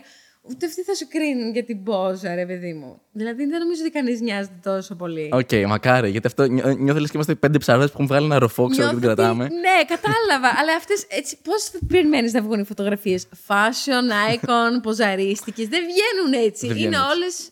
Χαχά, για, περνάμε καλά. Ένα cheesy χαμόγελο και τελείωσε, ρε παιδί μου. Οκ. Κανείς δεν το παίρνει τόσο σοβαρά. Ωραία, εντάξει. Οκ, ευχαριστώ πάρα πολύ. Αλλά όχι, φυσικό κατάστημα λοιπόν. Δεν θέλουμε να ανοίξουμε γιατί μετά παίζουν άλλα έξοδα. Ε, το merchandise, το ε, βιτρίνες και άλλους υπαλλήλους που πρέπει να δουλεύουν εκεί, ενίκιο. Είναι ένας ε, χαμός. Όχι ότι δεν θα μου άρεσε, θα μου άρεσε πάρα πολύ, αλλά αν το κάνουμε θα είναι κάτι πάρα πολύ μακρινό. Και δεν ξέρω, δεν ξέρω, εγώ προσωπικά δεν μου αρέσει πλέον τόσο πολύ να πηγαίνω στα μαγαζιά. Μ' αρέσει οι διακοπές μου, αλλά εδώ Αθήνα δεν θα πάω εύκολα στα μαγαζιά. Σαν χώνει. Με στρεσάρει όλο αυτό το χάος, ο κόσμος. Ωραία. Είμαι και διαγνωσμένη με αυτισμό και δέπη, οπότε ξέρεις όλα αυτά είναι sensory issues που μου, μου κάνουν αυτή την, ε, αυτό το κομμάτι λίγο δύσκολο. Ε, αλλά πολλοί πλέον ε, έχουν μειώσει τις βόλτες στα μαγαζιά. Όχι ότι δεν έχει κόσμο, έχει full κόσμο ακόμα. Απλά όντως υπάρχει ένα κοινό που πλέον ψωνίζει αποκλειστικά online. Ναι, και εγώ με αγχώνει πάρα πολύ. Ε, ωραία, με έχεις καλύψει για, για το social outcast. Να πούμε στον κόσμο ότι θα έχουμε το link από κάτω να ψαχτείτε Α, και είναι ευχαριστώ πάρα legit, πολύ. αλίμονο. Ε, είναι πολύ ωραία και έχει και αντρικά και γυναικεία, οπότε θα σας αρέσει πάρα πολύ. Και περιμένω και τις προτάσεις για αντρικά, αν, Ναι, αν το ναι, κάνετε. ναι. Ε, μ, ωραία, μου δίνεις πάσα. Ε, Είπες, αν θες να το συζητήσουμε. Ωραία μπαλίτσα παίζουμε σήμερα. ε. Τι εννοείς; Με τις πάσες που σου δίνω. ναι, αλήθεια είναι αυτή. Ε, επειδή ανέφερες ότι έχεις. Ε, πρόσφατα έγινε μια διάγνωση για αυτισμό και Ναι. δέπη. Ε, αρχικά, αν δεν έχει πρόβλημα το σημερινό επεισόδιο, να το ονομάσουμε δέπιζι άγχος. Τέλεια. Τέλεια. Ωραία. Τέλειο. Χωρίς λόγο προχωράμε. και δεύτερον, ε, γενικά πώς επηρεάζει αυτό στη δουλειά και τέτοια πράγματα. Και εγώ πιστεύω ότι. Καλά, νιώθω ότι είναι πολύ συχνό το δέπη γενικότερα. Τώρα δεν ξέρω σε, για το κομμάτι του αυτισμού και τέτοια, αλλά νιώθω ότι πολλοί κόσμος έχει αυτό το, μια διάσπαση προσοχής γενικότερα. Και συγγνώμη που σε διακόπτω να, να τελειώσω την Ναι. ερώτηση. Και πώς κατάλαβες ότι, ας πούμε, ίσως. Ε, έχεις κάτι που. Ξέρεις, γιατί πολλές φορές νιώθεις ότι έχεις κάτι και λες, Α, στο μυαλό μου θα είναι και δεν, μην το ψάξω παραπάνω. Οπότε δεν ξέρω αν θα θέλεις να το Ναι. συζητήσουμε. Φουλ, φουλ. Είμαι πολύ ανοιχτή σε αυτό το θέμα. Ε, εγώ δεν έχω κανένα ταμπού με αυτό. Ε, λοιπόν, πρώτον, το διάσπαση προσοχής, ναι, είναι ένα κομμάτι της ζωής μας, αυτά, αλλά η δέπη δεν είναι μόνο διάσπαση προσοχής, δεν είναι «Α, δεν μπορώ να συγκεντρωθώ, έχω δέπη», είναι και πολλά άλλα. Αλλά στο πάμε από την αρχή και μέσα από αυτό θα επεκτεθώ και σε αυτό. Εγώ κατάλαβα ότι έχω δέπη στην καραντίνα ε, με το TikTok. Πάρα πολύ αστείο. Για κάποιο λόγο, ο αλγόριθμος του TikTok είναι τρομακτικός. Με ξέρει καλύτερα για τον ίδιο μου τον εαυτό. Και έβλεπα πολλά βίντεο για δέπη και κάπως ήταν catching, ξέρεις. Α, λέω, χαχά, τι αστείο. Ε, το κάνω κι εγώ αυτό. Προχαράω. Next video, χαχά, τι αστείο, το κάνω κι εγώ αυτό. Relatable, χαχά. Ε, και μετά λέω, βρε, έχω πάρα πολλά κοινά. Πάρα πολλά και πράγματα πολύ random, ρε παιδί μου. Αυτό το TikTok που μου είχε κάνει εντύπωση ήταν μια κοπέλα που έπρεπε να κλείσει ραντεβού με τον γιατρό της. Έκανε σκετσάκι, ρε παιδί μου. Έπρεπε να κλείσει ραντεβού με τον γιατρό της και μετά παίζει και ε, μετά η φίλη της της λέει «Ωραία, θες να τον πάρεις τώρα». Και αγχώθηκε αυτή ότι τι εννοείς τώρα, δεν είχα προετοιμαστεί ψυχολογικά να τον πάρω τηλέφωνο. Χρειάζομαι δύο εβδομάδες τουλάχιστον να προετοιμαστώ ψυχολογικά απλά να τον πάρω τηλέφωνο. Και λέω «Oh my God, αυτό είναι...» Και εγώ χρειάζομαι προετοιμασία για τέτοιες χαζομάρες, σε πολλά εισαγωγικά, γιατί δεν το θεωρώ χαζομάρα. Ε, και λέω, Βρε λες, μήπως να το ψάξω; Είμαι ενήλικη, μπορώ να πάρω την απόφαση να πάω μόνη μου σε έναν ε, ψυχίατρο να το κοιτάξω, γιατί σε ψυχίατρο πας για διάγνωση. Γκουγκλάρω, ξέρω εγώ, διάγνωση δέπη ενηλίκων. Πάω εκεί, κάναμε τις συνεδρίες. Χρωστάω και ένα βίντεο στο κανάλι μου, το ξέρω. ένα αναλυτικό βίντεο. Αλλά δέπη. Ε, και πάω εκεί, κάνω τις συνεδρίες μου και μου λέει αυτή η ψυχίατρος πολύ καλή. Δεν θυμάμαι το όνομά της, γιατί έχουν περάσει τώρα και δύο-τρία χρόνια. Ε, μου λέει, ξέρεις τι, πιστεύεις ότι έχεις δέπη. Της λέω, εγώ πιστεύω ότι έχω δέπη. Μου λέει, γιατί εγώ... Και μου λέει αυτή, γιατί εγώ πιστεύω ότι έχεις και αυτισμό. Και κάπως όλα μπήκαν στη θέση τους. Δεν μου έχει περάσει ποτέ από το μυαλό μου ο αυτισμός, γιατί άμα ακούς αυτισμό, τι σκέφτεσαι; Δεν ξέρω εσύ τι έχεις στο κεφάλι σου, πώς έχεις την εικόνα ενός αυτιστικού ανθρώπου; Ε, σκέφτεσαι πιο το φάσμα σε πιο ακραίες μορφές. Αυτό. Και εγώ αυτό είχα, ότι δεν μπορεί κάποιος να ζήσει μόνος του, ότι φαίνεται από τις κινήσεις του, από τις φάτσε, από τη... το πώς ε, λειτουργεί, από τον τρόπο που μιλάει ίσως, ή που δεν μιλάει. Πολλές φορές υπάρχουν και mute εκεί έξω. Οπότε εγώ έχω αυτή την εικόνα. Και μου το λέει αυτό και το συζητάμε και κάνω μετά τη δική μου έρευνα. Μετά άλλαξε και ο αλγόριθμος, εννοείται, μπήκανε και ταυτιστικά στο, στο πρόγραμμα. Και ήταν mind-blowing, κυριολεκτικά. Ούτε καν η δέπη, ούτε καν η διάγνωση δέπης δεν μου άλλαξε τη ζωή. Εγώ νόμιζα ότι αυτό θα μου άλλαξε τη ζωή, γιατί ας πούμε έχω τρομερό θέμα με το... Εγώ προγραμματίζω, προγραμματίζω τα πάντα στη ζωή μου. Και όταν λέω τα πάντα, δεν εννοώ «Α, έχω γύρισμα με το σπήλιο, έχω να πάω μετά στη μαμά μου». Εγώ έχω. Ξυπνάω το πρωί, άρα μετά πρέπει να πλύνω τα δόντια μου, μετά πρέπει να βγάλω το σκύλο, μετά πρέπει να βάλω τα παπούτσια, να βα... Δηλαδή, κάθε τέτοιο πρέπει να μπει σε μια σειρά και κάπως αυτό με στρεσάρει, γιατί είναι ένα constant να τα βολέψω έτσι. Είναι ένα τέτρις στο κεφάλι μου, να το βολέψω έτσι για να, για να κερδίσω χρόνο κτλ.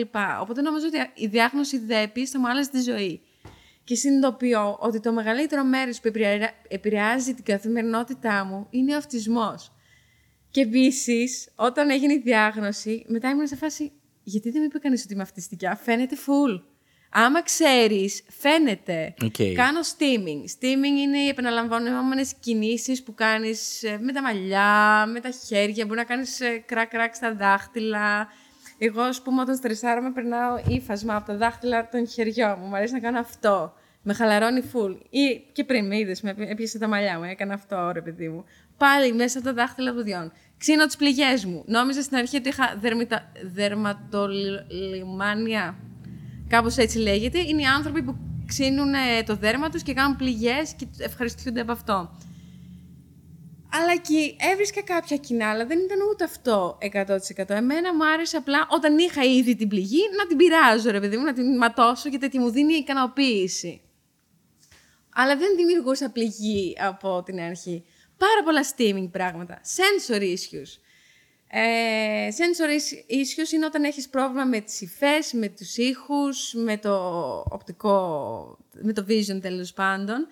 Ήταν πολύ αστείο γιατί η Φωτεινή με κορόιδευε για το, για το φαγητό. Είμαι πολύ περίεργη στο φαγητό. Ωραία, μπορεί να μου αρέσει η ντομάτα, αλλά δεν μου αρέσει η ντομάτα ζεστή. Μπορεί να μου αρέσει η φέτα στον τάκο, αλλά στη σαλάτα δεν θα τη φάω. Οπότε έχει φτιάξει μια λίστα ε, με τις περιέργειές μου στο φαγητό. Ή το νερό. Έχω προτίμηση στο νερό. Ή δεν μου αρέσει να πίνω νερό από κούπα, μου αρέσει να πίνω νερό από ποτήρι. Ήταν μια λίστα ολόκληρη και κάναμε χαβαλέ. Χαχα, κοίτα, η Δανά έχει τις περιέργειες. Καμία δεν σκέφτηκε ότι αυτό είναι sensory issues. Αυτό είναι σημάδι αυτισμού. Μετά, είμαι πολύ, πολλές φορές μπορώ να γίνω πολύ απόλυτη. Για μένα κάποια πράγματα είναι πολύ ξεκάθαρα στο κεφάλι μου και κυρίως θέματα δικαιοσύνης και τα λοιπά. Εγώ δεν καταλαβαίνω πώς άλλοι δεν τα βλέπουν. Ε, αλλά νιώμιζα ότι απλά ήμουν περίεργη, ότι ήμουν... Επίσης νόμιζα ότι ήμουν introvert. Δεν είμαι introvert. Απλά ε, θέλω κάποιο, κάπως το περιβάλλον να είναι έτσι ώστε να ανθίσω σε εισαγωγικά, κατάλαβες. Δεν είμαι introvert. Απλά είμαι έχω social anxiety, ε, δεν μπορώ, άμα εδώ έχει πολύ φασαρία και τα λοιπά, εγώ θα ήμουν έτσι, δεν θα μπορούσα να μιλήσω εύκολα. Και ήταν τόσο, what? Και τώρα τα τελευταία χρόνια νιώθω ότι ζω τη ζωή μου, νιώθω ότι ξανά ζω, έχω μια δεύτερη ευκαιρία στη ζωή, γιατί νιώθω ότι έχασα πολύ από την εφηβική μου ηλικία, από την ε, ενήλικη μου ζωή στις αρχές της, νιώθω ότι έχασα πολύ να ζω. Ε, επειδή δεν ήξερα, δεν ήξερα τον εαυτό μου, δεν ήξερα γιατί είμαι έτσι. Ένιωθα απλά περίεργη, γιατί η κοινωνία δεν είναι φτιαγμένη για τους neurodivergent ε, ανθρώπους. Ε, με κάνανε να νιώθω περίεργη, αλλά αυτό γιατί δεν υπάρχει ούτε ενημέρωση στους neurotypical. Neurotypical είναι θεωρητικά αυτοί που δεν έχουν κάποια διάγνωση, κάποιο ε, διαταραχή. Ε, αλλά ούτε υπάρχει, ε, ούτε εγώ ήξερα να το εξηγήσω. Τώρα που ξέρω, προλαβαίνω κάποιες καταστάσεις ή μπορώ να προειδοποιήσω κάποιον ε, που έχω απέναντί μου ότι ξέρεις τι, μην με παρεξηγήσει, είμαι και λίγο βλαμμένη καμιά φορά. Όχι, δεν είμαι βλαμμένη επειδή είμαι αυτιστική, είμαι βλαμμένη γιατί στα πλαίσια των στερεοτυπικών ε, πώς πρέπει να συμπεριφέρεται ένας άνθρωπος. Δεν θέλω να δεν βρίζω τους αυτιστικούς. Εγώ είμαι proud αυτιστική εδώ πέρα και δεν με νοιάζει καθόλου το φωνάζω και θέλω να το φωνάζω. Γιατί όντως υπάρχει τρομερό ταμπού εκεί έξω. Εγώ δεν το έχω νιώσει. Απλά το κατάλαβα όταν το ανακοίνωσα. Που μου λέγανε μπράβο, Δανάη που το είπες. Και εγώ σε φάση, γιατί τι είπα. Δηλαδή μου φαίνονταν πολύ normal. Δεν ένιωσα από δικούς μου ανθρώπους ε, ότι με κρίνουν ή κάτι τέτοιο. Οπότε, ως proud αυτιστικιά και δέπη, είμαι ανοιχτά να λύσω ό,τι απορίες. Ε. ε, αρχικά, είναι πολύ ωραίο το ότι κανονικοποίησες κάπως κάποιες συμπεριφορές που ίσως είχες. Πέρα από αυτό, ε, είχες και κάποια, υπάρχει κάποια, κάποιο είδους βοήθεια πέρα από την. Α, ναι. Εγώ. Κοίτα, ο αυτισμός δεν θεραπεύεται, έτσι. Η δέπη μπορείς να την ελέγξεις επίσης. Αλλά νομίζω δεν υπάρχει θεραπεία ακριβώς για δέπη, αλλά κάπως μπορείς να ελέγξεις. Και σίγουρα με τη βοήθεια ενός ε, ψυχολόγου που ειδικεύεται σε αυτό, ο ψυχίατρος κάνει τη διάγνωση, αλλά μετά μπορείς να πας σε ψυχολόγο, ρε παιδί μου, μπορείς κάπως να κοντρολάρεις κάποια πράγματα ή να, κάνεις να μάθεις να κάνεις masking. Εγώ masking κάνω μόνο τη ζωή. Είναι όταν η μάσκα είναι όταν υποδίεσαι μια άλλη για να, είσαι, για να σε αποδεχτεί η κοινωνία κάπως. Δηλαδή, π.χ. εμένα δεν μου αρέσουν καθόλου οι αγκαλιές και να κουμπάω ανθρώπους. Ε, αναγκάστηκα να το μάθω. Ειδικά σε μια χώρα που είναι του touchy-touchy feeling και τέτοια. Δηλαδή, αυτό ήταν σοκ για μένα όταν ήρθα από Ολλανδία, Ελλάδα. Δηλαδή, ας πούμε, αν βλέπω κάποιον στενάχωρο και τον πάρω αγκαλιά, είναι επειδή έχω πει στον εαυτό μου ότι δανάει το φυσιολογικό να τον πάρεις αγκαλιά. Πάρ τον μια αγκαλιά γιατί το έχει ανάγκη. Δεν το νιώθω. Δεν μου βγαίνει αβίαστα. Αυτό είναι το masking. Δεν είναι απαραίτητο, απλά κάνει τη ζωή σου κάποιες φορές πιο εύκολη. Θα ήταν καλό να μην χρειάζεται να κάνεις masking με δικούς ανθρώπους, αλλά καμιά φορά, ρε παιδί μου, δεν θες να εξηγείς τώρα όλα αυτά που βιώνεις σε έναν άνθρωπο που θα τον δεις για μισή ώρα, μία ώρα και δεν θα τον ξαναδείς ποτέ. Οπότε με τη βοήθεια ενός ψυχολόγου μπορείς είτε να πάρεις κάποια χάπια. Εγώ πήρα κάποια για ένα εξάμεινο περίπου, κάποια ελαφριά αντικαταθλιπτικά. Το, γιατί, α, αυτό είναι ένα χαρακτηριστικό της δε, δέπης, είναι ότι αναζητάς συνέχεια την τοπαμίνη. Ε, και όταν σταματάει αυτό, πας στο επόμενο. Γι' αυτό και πολλοί άνθρωποι με δέπη έχουν 100 χόμπι που τα ξεκίνησαν και τα παράτησαν. Έτσι, γιατί ψάχνουν συνέχεια κάτι καινούριο, κάτι να τους δώσω γι' αυτό. Οπότε η ψυχίατρος μου έγραψε κάποια ελαφριά αντι- αντικαταθλιπτικά για να μην ψάχνω συνέχεια την τοπαμίνη. Και δεν ξέρω, αυτό κάπως με βοήθησε να δω λίγο αλλιώς τη ζωή.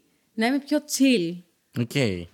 Ε, ήταν πολύ περίεργο γιατί δεν πίστευα. Δεν συνειδητοποίησα πότε έκαναν kick in τα, τα χάπια αυτά. Απλά κάποια στιγμή λέω, όχ, πριν λίγο καιρό, ας πούμε, θα αντιδρούσα έτσι. Τώρα είμαι πολύ πιο χαλαρή. Τι έχει συμβεί; Και λέω, οκ, άρα κάτι κάνει αυτό. Τώρα δεν παίρνω κάτι. Ε, τώρα όλο λέω να πάω σε ψυχολόγο. Γενικά. Αλλά θέλω να βρω κάποιον που να ειδικεύεται, να ξέρει από αυτισμό και τέτοια. Γιατί η αλήθεια είναι ότι τα βιώνω λίγο διαφορετικά από κάποιον άλλον που δεν έχει, ε, δεν έχει αυτά που έχω. Να πω όμως σε αυτό το σημείο ότι πολλά χαρακτηριστικά, κυρίως δέπης, μπορεί να είναι και OCD, μπορεί να είναι και άγχος, μπορεί να είναι τέτοιο. Δεν είναι ότι α, ένα πράγμα σε κάνει η δέπη. Γιατί το ακούω πολλές φορές που, που μειώνουν το ότι ξέρεις, λες ότι έχεις δέπη και στο μειώνουν λες ναι εντάξει το κάνω κι εγώ αυτό. Ναι, χαίρομαι πολύ, αλλά δεν υπάρχει ένα σύμπτωμα δέπης. Θέλει λίγο έρευνα. Αλλά εδώ είμαστε να μάθουμε όλοι μαζί και εγώ δεν τα ξέρω όλα. Τώρα τα μαθαίνω κι εγώ. Είμαι τρία χρόνια διαγνωσμένη περίπου. Ε, Έχω πολλά να μάθω ακόμα, έτσι. Και μετά όλα είναι ένα φάσμα. Δεν είσαι ούτε πολύ αυτιστικός, ούτε λίγο αυτιστικός, ούτε τέτοιο. Είναι ένα φάσμα. Κάποιος υστερεί σε κάτι άλλο, κάποιος υστερεί σε κάτι πολύ διαφορετικό. Αυτό δεν τον κάνει πιο λειτουργικό ή πιο ε, μη λειτουργικό. Φαντάσου το σαν ένα μείκτη. Άμα έχεις ένα μείκτη, κάποια είναι σηκωμένα, κάποια δεν είναι. Κάποιος άλλος έχει άλλο σηκωμένο... Πώς λέγεται αυτή τη βλακεία; δεν ξέρω ακριβώς. Ε, Πώς λέγεται; Μπλιμπλίκ. Μπλιμπλίκι. Αυτό. Τέλος πάντων, το πήρα μονότερμα, αλλά η αλήθεια είναι ότι δεν έχω μιλήσει ακόμα πολύ δημόσια γι' αυτό. Οκ. Γιατί θέλω να μιλήσω στο δικό μου βίντεο, αλλά εντάξει, δεν πειράζει. Τα δίνω όλα τα views σε σένα. Ευχαριστώ πάρα πολύ για τα views. Ε, και χαίρομαι πάρα πολύ που το συζητάμε αυτό και ευχαριστώ κιόλας που είσαι ανοιχτή να το συζητήσουμε. Εγώ θα, θα θεωρώ πολύ καλό και να συζητιέται αυτό το πράγμα. Συμφωνώ ότι είναι θέμα ταμπού λίγο. Γενικά το podcast. Και να στη διακόψω και λίγο. Είναι και πολύ fun. Γιατί θα σου πω, ενώ έχει πολλές δυσκολίες όλο αυτό, και αυτές οι δυσκολίες όμως πολλές φορές όταν είσαι με άτομα που εμπιστεύεσαι, έχουν και πολύ πλάκα. Δηλαδή, εμείς με τα κορίτσια έχουμε γελάσει πολλές φορές. Γιατί, κοίτα, οι... και τα κορίτσια έχουν σίγουρα δέπη, δεν είναι διαγνωσμένες, αλλά εγώ κόβω το κεφάλι μου. Την άμυ τη βάζω κι αλλού, αλλά ας μην κάνω δημόσια την ε, διάγνωση. Αλλά έχει πλάκα, ρε παιδί μου, κάπως το βιώνουμε όλοι μαζί. Ότι την άμυ θέλουμε να τη δέσουμε σε μια καρέκλα. Όταν κάνουμε ένα meeting, πετάγεται γιατί δεν μπορεί. Δεν μπορεί να κάτσει. Είναι μόνο με το κινητό ή κάτι άλλο. Γιατί θέλουμε να, να τη βάλουμε κάτω, να τη δέσουμε με ταινία. Δηλαδή έχει και φαν. Οπότε άμα ο άλλος είναι ανοιχτός να ακούσει και να δει τον, τον, ε, τον εαυτό σου όπως είσαι πραγματικά.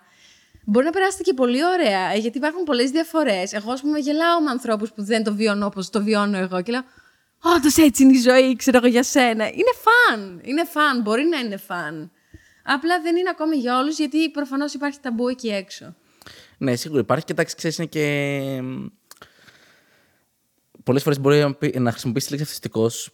Ε, κα- κοροϊδευτικ- όχι κοροϊδευτικά, αλλά στις παλιότερες γενιές χρησιμοποιούνταν. Ε, Ναι, ελαφρά ως, την καρδία, ρε ναι. παιδί μου. ως, ε, κα- ε, ναι, α, καλά, τι Ποιος αυτιστικό. βρισιά, ναι, βρισιά, αυτό εννοώ. επίσης. Ναι. Που δεν είναι σωστό προφανώς και είναι καλό που. Εντάξει, όσο φέρνουμε τέτοια θέματα, πιστεύω στην, στη συζήτηση και τα συζητάμε σοβαρά και ανοιχτά, ε, κάπως τουλάχιστον νιώθω ότι να εξαλείφθηκε και αυτό το κομμάτι που. Ναι. Ναι. Ε, θα κάνω μια στροφή στη συζήτηση, γιατί Ναι. μην το βαρύνουμε και πάρα πολύ. Ε, είναι τρελό. Πόση ώρα γράφουμε, παιδιά; Περίπου. Μία ώρα. Μιλάμε μία ώρα. Δεν Και κατάλαβα καν πώ πέρασε η ώρα. καλό είναι αυτό. Ε, και δεν έχουμε συζητήσει ακόμα για το ότι είσαι YouTuber και κάνεις YouTube. Εντάξει, μα τα ξέρουν όλοι. το κάνω εντάξει. πολλά χρόνια. Α, οκ, μπερδεύτηκα. ε, οπότε θα ήθελα να συζητήσουμε λίγο και για αυτό, αν δεν έχει πρόβλημα. ναι, ναι, ναι. Για πες. Ωραία, λοιπόν. Ε, αρχικά είσαι από τους πιο παλιούς. Πάει το μάστ. Χριστέ μου. Είδες, δεν θέλει το σύμπαν να μιλήσουμε για YouTube. Ισχύει. Κάτσε να πιω και νερό, ευκαιρία. είναι. Πιες νεράκι. Ορίστε εδώ. Σόνια, καλά είναι εδώ. Ε, μια χαρά. Το γέρνω. Καλά είναι, ωραία. Εντάξει. Καλά, παιδιά. Βλέπετε όμως πόσο ανθεκτικά είναι, έτσι. Ε, Τα ρίχνετε είδες. και δεν σπάνε. Λοιπόν, μια χαρά. Όλα καλά. Ε, δεν ξέρω καν πώς το, πώς το έκανα αυτό, τέλος πάντων. Ε, είσαι του πιο παλιού YouTuber της χώρας και θέλω να σε ρωτήσω κάτι. Επειδή θεωρώ ότι το YouTube έχει αλλάξει πάρα πολύ ας πούμε, σε αυτά τα 10 χρόνια Ναι. που εσύ είσαι στη φάση και πολλοί κόσμοι ξέρω, που έκανα YouTube παλιά δεν κατάφερε να προσαρμοστεί και εξαφανίστηκε κάπως. Ναι. Πώς εσύ κατάφερες και προσαρμόστηκες, πόσο δύσκολο ήταν αυτό, τι πρέπει να έχει κάποιος κατά νου για να μην τον ξεπεράσει η εποχή του. Ερωτηματικό. Πολύ δύσκολο. Πολύ, πολύ βαθιά συζήτηση. Οχ. Ναι, γιατί είναι κάτι που εννοείται με απασχολεί. Είναι πάρα πολύ δύσκολο στην εποχή του ίντερνετ να είσαι μόνιμα relevant. Δεν γίνεται. Δεν- Είναι, οι χρόνοι στο ίντερνετ είναι αλλού. Δηλαδή, ανεβάζεις τη μία μέρα, την επόμενη μέρα έχει παλιώσει. Είναι απίστευτο αυτό. Ε, κοίτα, κάποτε ήταν πιο εύκολα, από την άποψη πιο χαλαρά, πιο chill. Εντάξει, τότε δεν παίζαν λεφτά, έτσι. Ε, οπότε είχε αυτό το κακό, ότι το έκανες πραγματικά για την ψυχή της μάνας σου. Ε, μ, και αυτό δεν, δεν μπορείς να κάνεις keep up. Αν αυτό δεν σου φέρνει λεφτά, πώς μπορείς να, βγα... να κάνεις την κανονική σου δουλειά, να γυρνάς σπίτι, να, το... να σκέφτεσαι ιδέες, να ετοιμάζεσαι για το βίντεο, να το γυρνάς και να το μοντάρεις. Δεν γίνεται. Δεν γίνεται. Δεν είναι πρακτικό. Και νομίζω εκεί πάρα πολύ δυσκολεύτηκαν να περάσουν στο επόμενο βήμα. Ε, μ, το καλό είναι ότι εγώ το ξεκίνησα εξ αρχής με τον Δημήτρη το αγόρι μου. Οπότε από πάντα είχα ένα άτομο να είναι εκεί, να αναλαμβάνει το 50% της δουλειάς. Αλλά οι περισσότεροι δεν είχαν αυτό το άτομο. Και όσοι δεν πήραν άτομο, έπαθαν burn- τόσο burnout. Και οικονομικό προφανώς δεν μπορούσαν να το σηκώσουν άλλο. Ε, αλλά και δημιουργικό burnout. Και επίσης θεωρώ ότι όσο εξελίσσεσαι, όσο μεγαλώνεις και όσο βγάζεις χρήματα, καλό είναι να παίρνεις και άλλα άτομα. Γιατί δεν τελειώνει. Δηλαδή, όση περισσότερη βοήθεια μπορείς να πάρεις, γιατί περνάνε τα χρόνια και όντως γίνεται όλο και πιο δύσκολο να ξαναμοντάρεις τον εαυτό σου, να βλέπεις τη φάτσα σου συνέχεια. Πρέπει να ζητάς βοήθεια. Πρέπει να έχεις άτομα γύρω σου να σε βοηθήσουν σε αυτό. Ε, και εμείς, ας πούμε, πήραμε μοντέρ πριν ένα-δύο χρόνια. Εξ, δηλαδή, ήταν ο Δημήτρης. Ο Δημήτρης ξεκίνησε το μοντάζ, μετά έμαθα κι εγώ, μετά κάναμε και οι δύο μαζί, μετά εγώ δεν πάλευα άλλο γιατί έκανα και άλλα πράγματα. Το ανέλαβε πάλι ο Δημήτρης, μετά ο Δημήτρης δεν την πάλευε άλλο γιατί έκανε και τα email, έκανε το marketing κομμάτι ας πούμε και πήραμε βοήθεια. Ε, οπότε έχουμε μοντάζ εδώ και κάποια χρόνια και τώρα σκέψω ότι φτάσαμε σε αυτό το σημείο που δεν μας φτάνει ούτε αυτό και πήραμε ένα άτομο να βοηθάει random, σε random πράγματα. Π.χ. σε ένα γύρισμα. Χρειαζόμαστε να πάρουμε κάποια πράγματα ε, συγκεκριμένα για το γύρισμα. Να πάει αυτό το άτομο να βοηθήσει. Ή χρειαζόμαστε μια ιδέα καινούρια να βοηθήσει να την υλοποιήσουμε. Ε, να δει πότε πρέπει να ανέβει χορηγικό, να μην χάσουμε το deadline. Ε, να μιλήσει, τώρα ας πούμε κανονίζει ένα γαμάτο project. Ε, θα το βάλω να μιλήσει με τους ανθρώπους που χρειάζονται να τους προσλάβουμε για εκείνη τη μέρα. Σε πολλά διαδικαστικά, γιατί σου τρώει πάρα πολύ χρόνο αυτό, το οποίο πολλοί δεν το συνειδητοποιούν, ειδικά αν θέλεις να κάνεις ένα πιο fun project, γιατί η αλήθεια είναι ότι το podcast είναι, και εγώ κάνω podcast, το ξέρεις, ε, δεν είναι δύσκολο, αλλά το μοντάζ είναι πολύ βαρετό. Γιατί είναι μεγάλο το υλικό αυτό που έχεις μοντάρει και δεν είναι ότι μπορείς να κάνεις πιο πιο πράγματα, φαν και τέτοια. Είναι απλά κόψιμο, ράψιμο. Αλλά άμα θες να κάνεις κάτι πιο ιδιαίτερο, που θέλω εγώ αυτή τη στιγμή να κάνω ένα καινούριο project που έχω πολύ καιρό να κάνω κάτι έτσι τέτοιο, ε, θέλω βοήθεια. Δεν μπορώ άλλο μόνη μου. Ναι, πολύ δύσκολο. Δεν μπορώ. Έχω το YouTube, ε, γιατί παράλληλα δεν είναι ότι μπορώ να πάρω ρεπό από το YouTube και θα πω αφ, ε, αφοσιώνομαι ένα μήνα σε αυτό το project. Δεν υπάρχει αυτή η οικονομική δυνατότητα στην Ελλάδα. Άμα είχαμε το revenue της Αμερικής ή έστω της Ολλανδίας, θα ήταν πολύ αλλιώς τα πράγματα. Εκεί μπορείς και να, να κάνεις ένα διαλυματάκι, δεν αγχώνεσαι για το μηνιαίο. Εδώ δεν είναι αυτό. Ε, το revenue είναι σχετικά χαμηλό σε σχέση με το εξωτερικό. Ε, πω, πω, πόσο μιλάω σήμερα, δεν ξέρω τι έχω πάθει.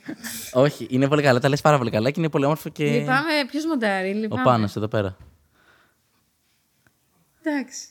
Ή AI, παιδιά, πλέον μοντάρει και το Καλά, AI. ισχύει αυτά. Θέλω να το δοκιμάσω. Ε, λειτουργεί. Το ξέρω. Ναι. Το έκανε ένας άλλος YouTuber, απλά δεν ξέρω αν το λέει, οπότε δεν θέλω να το κάνω expose. Όχι, μην το κάνεις, εντάξει. Ναι. Ε, μ, τι θα συμβούλευες αν ήθελε να βελτιώσει το κανάλι μου, αν επιτρέπετε; Το δικό σου κανάλι. Ναι. Ή, ο- σχηματικά εμένα ή κάποιος που θέλει να γίνει YouTuber, ας πούμε, τι θα, τι θα θεωρούσε ότι είναι καλή συμβουλή για να έχει κατά Θα νου; σου πω κάτι; Ναι. Δεν είμαι ειδικός. Ενώ και εγώ αυτή τη στιγμή χαροπολε- χαροπαλεύω, ξέρω εγώ, για να παραμείνω relevant. Είμαι και 11 χρόνια, είναι πολύ λογικό να μην είμαι πλέον νούμερο ένα YouTuber, make bla bla bla bla.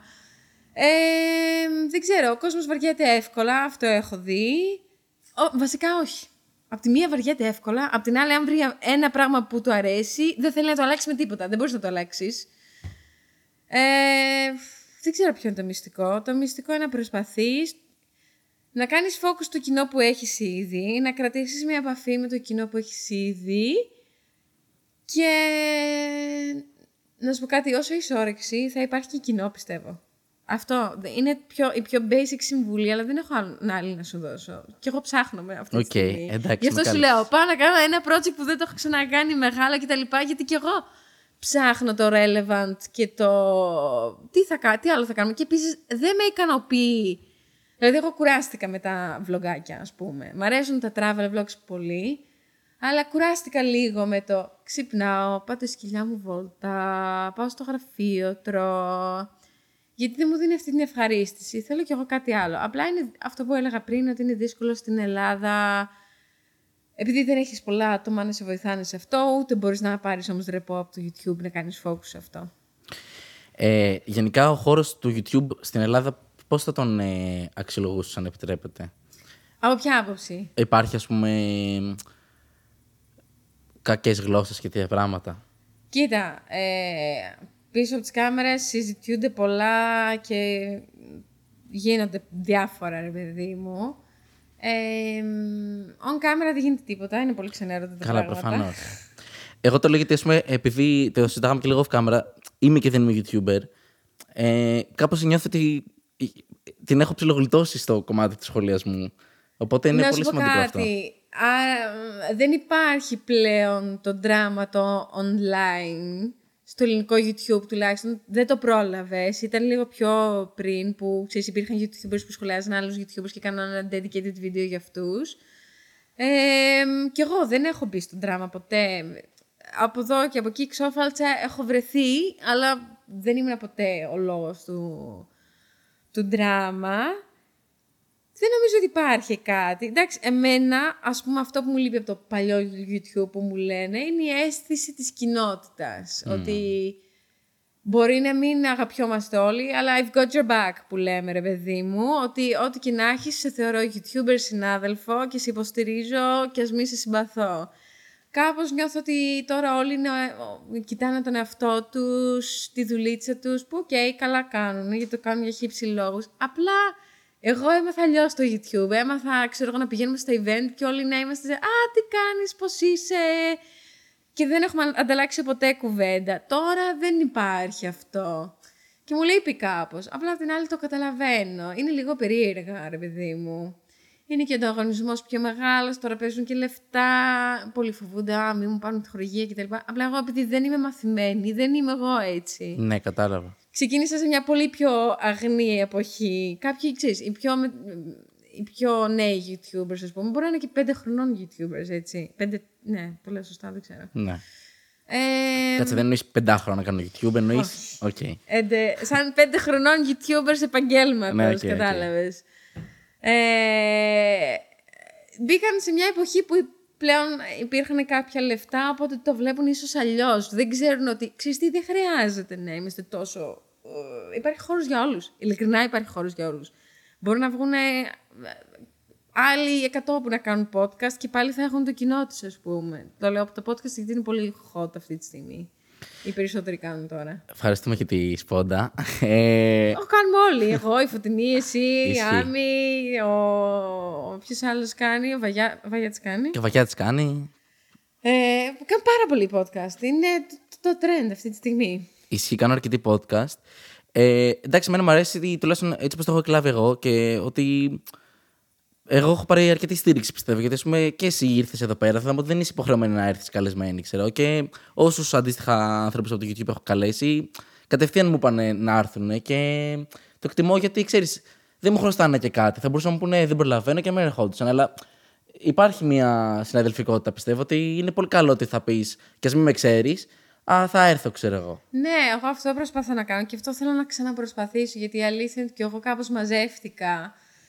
Ε, γιατί μην νομίζεις, έχω φάει και εγώ τα όχι μου ε, που έχω ζητήσει για, για guest. Ε, και κάπως εκεί λέω, οκ, okay, άλλαξαν κάπως τα πράγματα και κάπως μαζεύτηκα. Αλλά να σου πω κάτι, μου λείπει πολύ. Μ' αρέσει ρε παιδί μου να, να βρισκόμαστε όλοι στα κανάλια όλων. Δηλαδή να υπάρχει αυτή η μετακίνηση. Είναι ωραίο να βλέπεις το YouTuber που παρακολουθείς σε μια άλλη κατάσταση.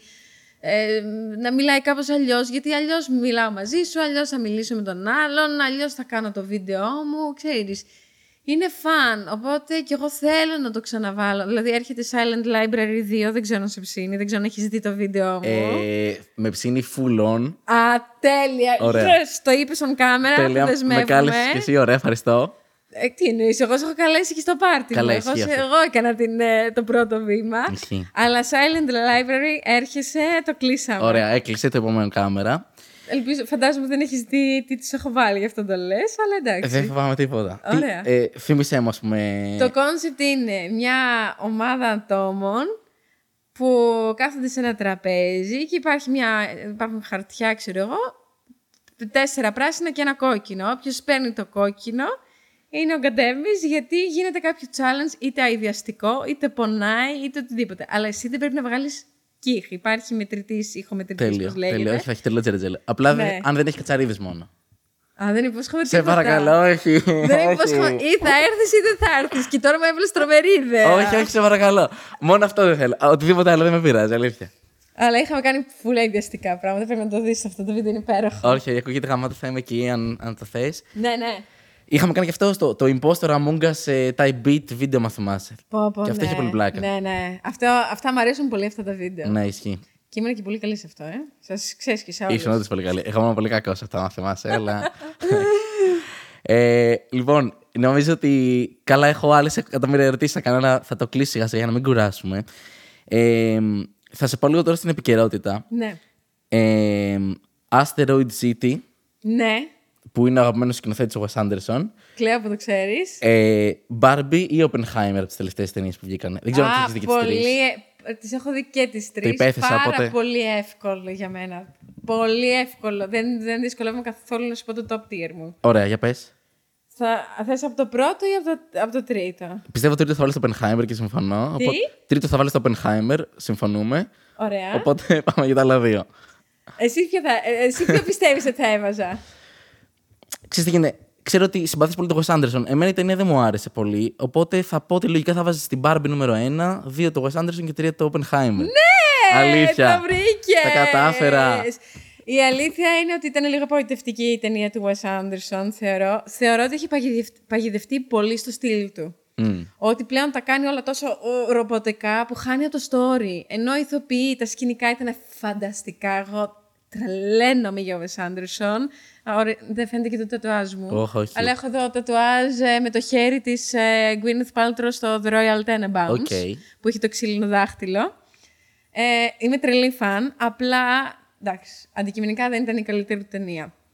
Ε, Oppenheimer, Να σε διακόψω λίγο ένα λεπτό. ναι. Ε, για το Wes Anderson, εντάξει, έχω δει το Grand Budapest Hotel, ξέρω εγώ. Ναι. Και ξέρω για τη συμμετρία γενικά. Φημίζεται ναι, ότι ναι, ναι, ναι, είναι ναι. όλα πολύ συμμετρικά. Οπότε το οποίο δεν. είναι, δεν- ξέρεις, είναι κάτι γνωστό, ρε παιδί μου γενικά, αλλά δεν είναι. Τύπου, ειδικά στην Ελλάδα, το πιο γνωστό fact, ξέρω Ναι, για τον Wes Anderson. ισχύει. Οπότε είχα πάει εκεί πέρα στο σινεμά και το έπαιζα υπερκουλουδιά. Λέω, Α, εντάξει, συμμετρία του Wes Anderson. Ήμουν εδώ πέρα και ο άξονα.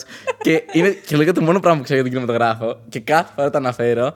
Και χαίρομαι πάρα πολύ που. Να δεις και άλλες ταινίες. Να- Έχει πάρα... Οι πιο παλιές θα σου έλεγα.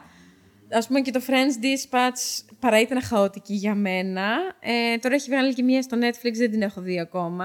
Αλλά οι πιο παλιές είναι οι πιο καλές, να σου πω την αλήθεια. Οκ. Oppenheimer. Oppenheimer. Κοίτα, έχω πολύ αμφιλεγόμενη άποψη. Θα συμφωνήσω λογικά. Ωραία, χαίρομαι πάρα πολύ. Θεωρώ ότι ήταν μια ταινία για straight άντρες. Οκ. Ε, για να πούνε «Ω, τι είπε, τι είπε η ατάκα». Ε, κοίτα, εγώ δεν είχα ιδιαίτερη επαφή με την ιστορία τη συγκεκριμένη, αλλά πήγα με τον Δημήτρη που είναι geek σε αυτά, ωραία. Οκ. Και του Δημήτρη δεν του άρεσε η ταινία. Ε, δεν μ' άρεσε γιατί το σενάριο ήταν απλά ατάκες από διάσημους επιστήμονες. Δεν υπήρχε πραγματικό σενάριο, ένα interaction, ένα, ένας διάλογος. Κούρασε πάρα πολύ το back and forth στις εποχές, δηλαδή ήταν πολύ μπερδευτικό. Ε, θεωρώ ότι οι δύο σκηνές σεξ ήταν εντελώς περιττές. Δεν ήταν μια ταινία γενικά που μιλούσε για την, προσωπική, και την προσωπική ζωή. Έκανε πολύ focus στο κομμάτι της ατομικής βόμβας και ξαφνικά σου πετάει δύο random σεξουαλικές σκηνές με, με δύο γυμνά κορίτσια. Και λέω, What? Δηλαδή ήταν πολύ προφανές ότι, OK, εδώ πάμε να κάνουμε focus στους άντρες, ε, να γουστάρουν και λίγο τέτοιο. Γιατί άμα τις βγάλει αυτές τις σκηνές, δεν αλλάζει το story, τίποτα. Ναι, ήταν Είναι... αχρίαστες. Ναι, ήταν τελείως αχρίαστες. Ε, το μοντάζ με κούρασε πολύ το back and forth, το γρήγορο. Δεν, μια σκηνή δεν κρατούσε πάνω από λεπτό. Το μόνο που μου άρεσε ήταν.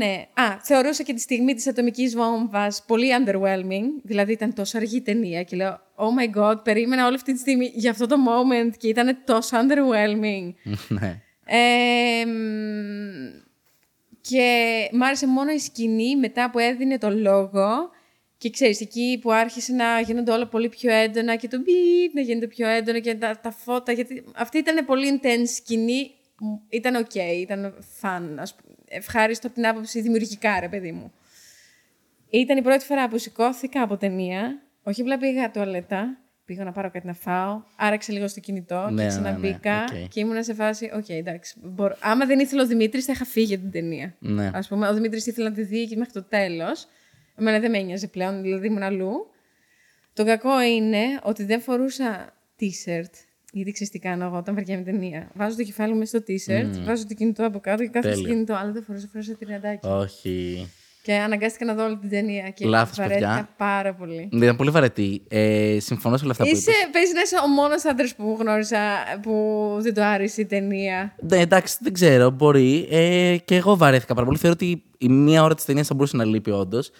Με cringe-αρε ο Einstein πάρα πολύ. Πάρα πολύ και εμένα δεν ήταν σαν καρικατούρα ναι, ρε, κάπως. ήταν πολύ cringe. Ναι.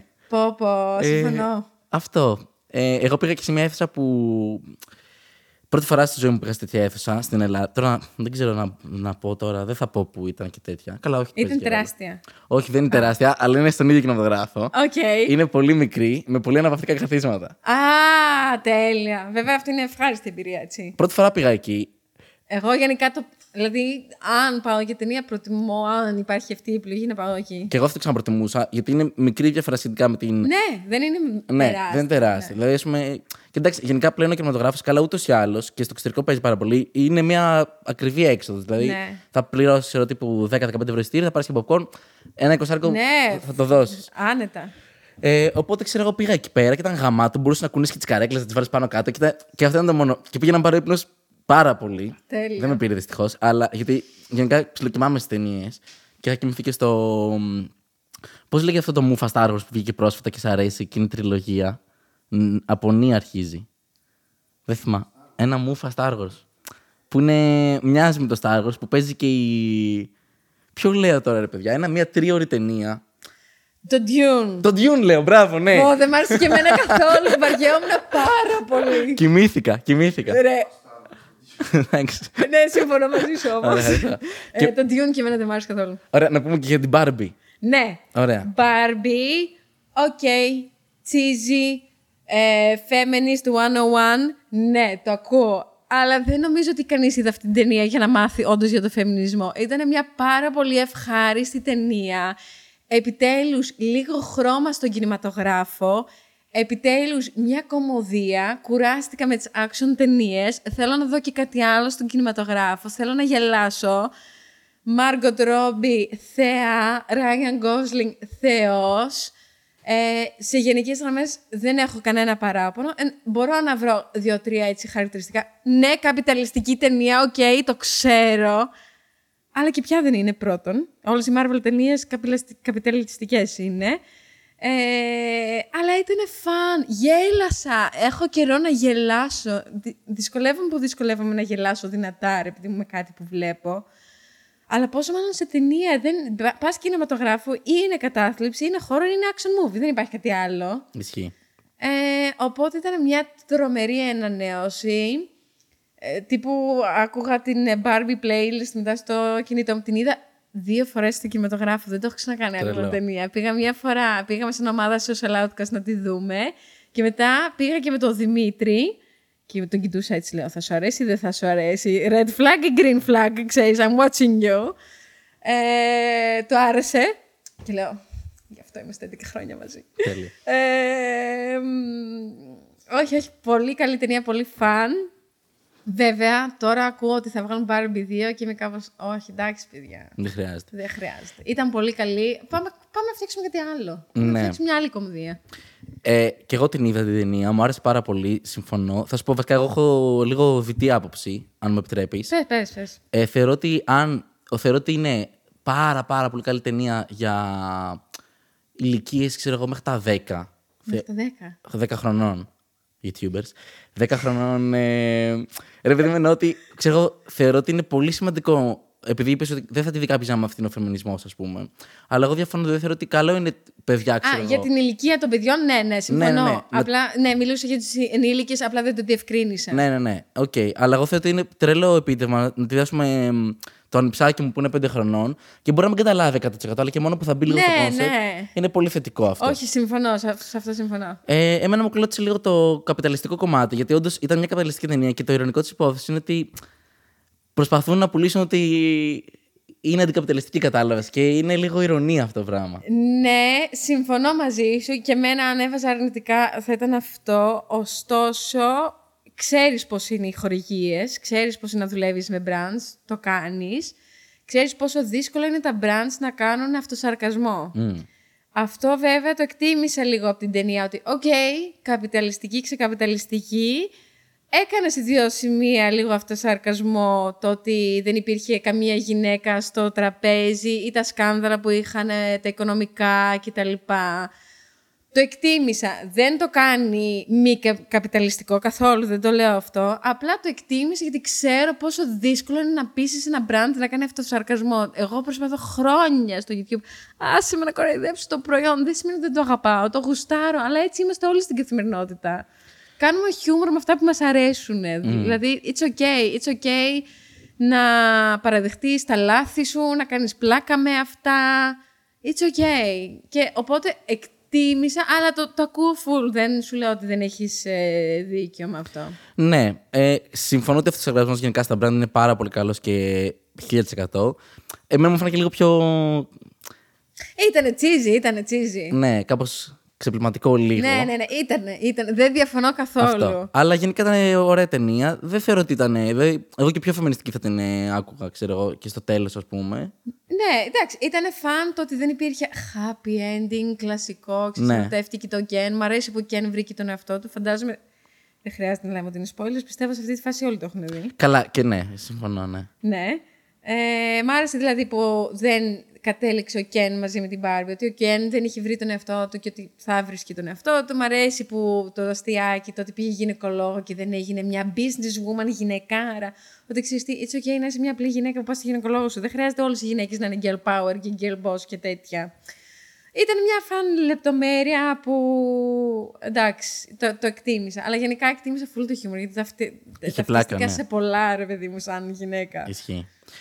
Ε, ωραία, με έχεις καλύψει. Ε, θέλω να κλείσουμε αυτό το επεισόδιο ε, με το αγαπημένο μου segment σε αυτό το podcast. Περίμενε, δεν θα μου μιλήσεις για την άλλη ταινία που είπα να μιλήσουμε. Τι λάθος την αγαπημένη σου ταινία. πήγα και έκανα, παιδιά, συγγνώμη. Έχεις δίκιο. Ευχαριστώ πάρα πολύ. Για την Πάσα. Ευχαριστώ για τη βάσα, ναι. Βούλη έχουμε γίνει, ο Πασαδόρος. ε, λοιπόν, ναι, συζητήσαμε πριν ξεκινήσουμε αυτό το γύρισμα για το Whiplash, το οποίο έχουμε σε κάδρο. Φαίνεται, παιδιά, στο κάδρο μας. Φαίνεται στο κάδρο. Έχουμε πράγματα στο set, το έχει φτιάξει Σόνια το set, ευχαριστούμε. Φανταστικό. Όντως είναι φανταστικό. Που δεν φαίνονται η αλήθεια είναι, αλλά είναι. ψ- Ψήλο φαίνεται, θέλει λίγο προ- παρατηρητικότητα παραπάνω, οπότε εγώ ε, ρωτάω πάντα. Έχουμε το Whiplash λοιπόν στο κάδρο, είναι η αγαπημένη μου ταινία, την έχω δει 12 φορές. Αλήθεια. Ναι, και μου αρέσει. Wow. Δεν ξέρω. Ε, είναι, θα, θα σε ρωτήσω και εσένα τη γνώμη σου. Εμένα ε, ταυτίζομαι πάρα πολύ γιατί δείχνει ρε παιδί μου το πάθος κάποιου, ας πούμε, για αυτό που αγαπάει. Και όντως είναι αυτό που λες ότι είναι μια ταινία τώρα για dramas που. Klein mind, δεν έχουμε ιδέα από dramas. Αυτό. Ναι. Δηλαδή, εγώ δεν έχω ιδέα, δεν έχω καμία επαφή με drums και τέτοια. Την είδα πρώτη φορά, λέω, Πω, πω, πώς θα δω μια μισή ώρα. Δεν θυμάμαι πόση ώρα είναι Ναι, η ναι. ταινία. Πάει και καιρός που την έχω δει. Πώς θα δω μια ολόκληρη ταινία απλά για drums, ρε παιδί μου. Πέρασε τόσο ευχάριστα η ώρα. Είναι τόσο έντονη αυτή η ταινία. Το συνέστημα που μου δημιούργησε. Τύπου ήθελα να μάθω drums μετά από αυτή την ταινία. Ναι, ναι, Ήταν ναι. φανταστική. Εντάξει, ηθοποιοί φανταστική. Φανταστική, επίσης. ναι. Εμένα μου αρέσει και αυτό το χιούμορ, το οποίο δεν είναι ακριβώς χιούμορ, αλλά ξέρεις. Ο τρόπος Λίγο που φλερτάρει μαύρο, ναι. λίγο με την κοπέλα, ξέρω που απλά ξέρεις, ακουμπιούνται τα πόδια Ναι, τους. ναι, ναι, ναι, ναι. Είναι, ξέρεις, δεν ξέρω με διασκεδάζει. Είναι Ω, πολύ με ωραίο. έβαλες τώρα, θέλω να το ξαναδώ. Ναι, να το γιατί πάει ξαναδείς. πολύ καιρός που το είδα, αλλά θέλω να το ξαναδώ τώρα. Είναι πολύ ωραίο, ναι. Να τη Όχι. δείτε και εσεί στα σχόλια. Ναι, και νομίζω ότι δεν είναι και πολύ popular. Δεν είναι η αλήθεια. Δεν είναι. είναι. Ναι. Αλλά είναι ταινιάρα. Πότε βγήκε αυτή; Πρέπει να βγει το 17. 2017. Α, είναι και Α, όχι, σχετικά. παίζει να βγει και πιο. πιο... Ποιο- ποιο- Ξέρεις τι, ο J.K. Simmons που παίζει είχε παίξει και στην Παπακαλιάτη μετά. Το ένας άλλος Ναι. κόσμος. Δεν το έχω δει. Α, εμένα μου αρέσει ο Παπακαλιάτης επίσης. και είχε απλά μου αρέσει. Ε, τύπου είμαι fangirl αλήθεια. Ε, α- αν Τέλειο. ένας άλλος κόσμος, αν μπεις στο IMDb list μου, ξέρω εγώ. Ναι. Εγώ βάζω rating σε όλα για να θυμάμαι και τι έχω δει. Κλαίω. Και ξέρεις, συνήθως είμαι πολύ αυστηρός και είμαι σε φάση, «Α, ξέρω, ο Wes Anderson εδώ, 7 στα 10, ξέρω εγώ. Και μετά πάω στο Παπακαλιάτη. Παπαγάλη 10, 10, 10. Αλήθεια, έχω στο αν. Εντάξει, το αν πλέον έχω μεγαλώσει γιατί το είχα δει όταν ήμουν 15 χρονών. Αλλά το ένας άλλος κόσμος είναι πάρα πολύ καλή ταινία. Θα σ' αρέσει πιστεύω. Και παίζει ο ηθοποιός που κάνει τον δάσκαλο στο. Ναι, εντάξει. Ε, Αλλά δεν μου αρέσει γενικά ο Παπακαλιάτης. Οκ. Το Μαέστρο δεν σου άρεσε. Δεν το έχεις δει. Δεν σου άρεσε. Δεν σου άρεσε. ε. Δεν το έχω δει. Ε, Α, δεν το όλο έχεις το δει. story, όλο, ό,τι έχω ακούσει από γύρω-γύρω και τέτοια με κάνουν να είμαι σε φάση. «Μ, Να σου πω, κάτι, το καταλαβαίνω, αλλά να σου πω τη γνώμη μου, αν μου επιτρέπεις. Ναι. Θεωρώ ότι πολλές φορές. Βασικά, θεωρώ ότι ο Παπακαλιάτης έχει μπει σε αυτό το meme type beat ε, Ναι. vibe και τρώει άδικα κριτική. Πολλές φορές είναι προκατελημένη με αυτόν. Το ακούω. Ναι. Αλλά είναι και λίγο cheesy αυτός από μόνος του. Τα, δεν ξέρω, εμένα το και, μάλιστα μου άρεσε πάρα λίγο, πολύ. και λίγο αυτό το γεγονός ότι δεν γίνεται να κάνει σε κάθε ταινία τον πρωταγωνιστή. Δηλαδή κάπου φτάνει, δεν μπορείς και να τη σκηνοθετείς και να είσαι πάντα ο πρωταγωνιστής. Δηλαδή κάτι δείχνει αυτό για σένα, θεωρώ. Δεν ξέρω. Ναι, Εκτός αν μου πεις μετά και εσύ Δανάη το ίδιο κάνεις. αυτό θα σου έλεγα, αλλά κόλλησα να το πω. Θα σου πω να έχεις δίκιο, αλλά δεν με θεωρούν και ξέρεις. Ω, τι έκανε η Δανάη. Δεν θεωρούμαι σκηνοθέτης. Είμαι απλά μια τυπ- ταπεινή YouTuber που θα σου καταστρέψει το σετ. Μην αγχώνεσαι. Ε, ναι, οκ. Εγώ θα σου λέω να του δώσω μια ευκαιρία και ξέρεις και αυτό το. Δεν θεωρώ ότι ούτε κλέβει τόσο πολύ όσο λένε, ούτε ότι. Σε αυτό εντάξει δεν έχω άποψη. Ναι. Και να σου πω κάτι και στο κάτω-κάτω όλοι κλέβουν από όλους έτσι. Ναι. Εκτός αν τα παίρνει copy-paste. Όχι, φάση. δεν κάνει τέτοια πράγματα. Και γενικά είχε στο Άννα, ας πούμε, ότι και καλά ήταν παρόμοια ιστορία με κάποια άλλη ταινία που είχε γίνει, αλλά οκ, ξέρω εγώ. Του έχει βγει το όνομα χωρίς να. Α πούμε, το Μαέστρο δεν έχει bites, ξέρω εγώ, θεωρώ. Και δεύτερον, έχει βγει το κλασικό αυτό ότι κάνει σεξ με μανάδες και τέτοια. Και όλοι ξέρεις, τον υπονομεύουν λόγω αυτό, αλλά θεωρώ ότι η φωτογραφία όλα αυτά. Εγώ πήγα και στους Παξούς τώρα το καλοκαίρι, που- και ήταν πολύ ωραία, αλλά δεν τον είδα εκεί πέρα. Α, κρίμα. ναι. θα έβγαζες φωτογραφία μαζί του. Φυσικά θα βγάζω φωτογραφία μαζί του. Θα θες να μην χανάς, δεν τον ακουμπούσες; Ναι, εγώ έχω ένα think και στο οποίο όποιον διάσημο βλέπω, εισαγωγικά διάσημο, βγάζω φωτογραφία μαζί του. Είτε τον παρακολουθώ πολύ, είτε λίγο. Και θέλω να κάνω ένα κολλάζ, γιατί έχω μαζέψει αρκετές φωτογραφίες, με όλους τους ανθρώπους που έχω βγάλει φωτογραφία. και έχω με πολύ άκυρο κόσμο. Για πες. Αρχικά έχουμε το Flylo δύο φορές. Χωρίς... Flylo, ποιος είναι αυτός; Ένας, ένας ράπερ είναι, δεν, δεν, το- Α. δεν ακούω καν, αλλά μ, τον έχω δει δύο φορές στο αεροδρόμιο. Έχω βάλει και τις δύο φορές φωτογραφία μαζί του. Έχουμε κάτι παίκτες ΑΕΚ με, μ, ε, με το Βελβοριά, με το Μουζουράκη. Ε, Ξένους έχεις; μ, με ξένους έχω. Όχι, δεν έχω με ξένους. Ε, πρέπει να επεκτείνεις λίγο το άλμπουμ σου. Ναι. Με το Locomondo, τον τραγουδιστή το Locomondo έχω. Το Φίλιππο Πλιάτσικα. Για, ξέρεις, είναι λίγο περίεργη γκάμα, αλλά είναι όποιοι, όποιους βλέπω μπροστά Ναι, μου. ναι, ναι, ναι, Δηλαδή, ναι. δεν το έχω φιλτράρει ακόμα. Όποιον δω και τον αναγνωρίσω, θα, του, βγα- θα βγάλω μια φωτογραφία. Και κάποια στιγμή θέλω να πιστεύω στα 10 χρόνια από τώρα θα καταφέρω να έχω αρκετές φωτογραφίες για να γίνει τζέρτζελο. Τέλεια. Και Ναι. θα κάνεις τις κολλήσεις στον τοίχο. ναι, ναι, ναι. Εσύ βγάζεις φωτογραφίες με διασύμους. Ε, ναι, αλλά άμα σου πω με ποιους έχω βγάλει θα είναι πολύ flex. Οπότε μήπως μην πω. θα το Γιατί είναι αντέξω. λίγο Και αν δεν sad. θες εσύ να. Εγώ δεν έχω θέμα, εγώ το έχω κάνει και βίντεο. Τι είναι. Ωραία. Πες, θε να μοιραστείς μαζί Έχω μας. φωτογραφία με την Αντριάνα Λίμα. Αυτό το ήξερα. Έχεις και βίντεο με την Αντριάννα Λίμα. Και γυμναστική με την Αντριάννα Λίμα. Ναι, οκ, αυτό το, το γνώριζα. Οπότε γι' αυτό δεν μίλησε. Λέω, άστο να. Εντάξει. Άστο να πεις εσύ τους παίκτες της ΑΕΚ. ναι, οκ, ισχύει. Πέσα, τους είδα στο αεροδρόμιο, μας είχε πολύ πλάκα.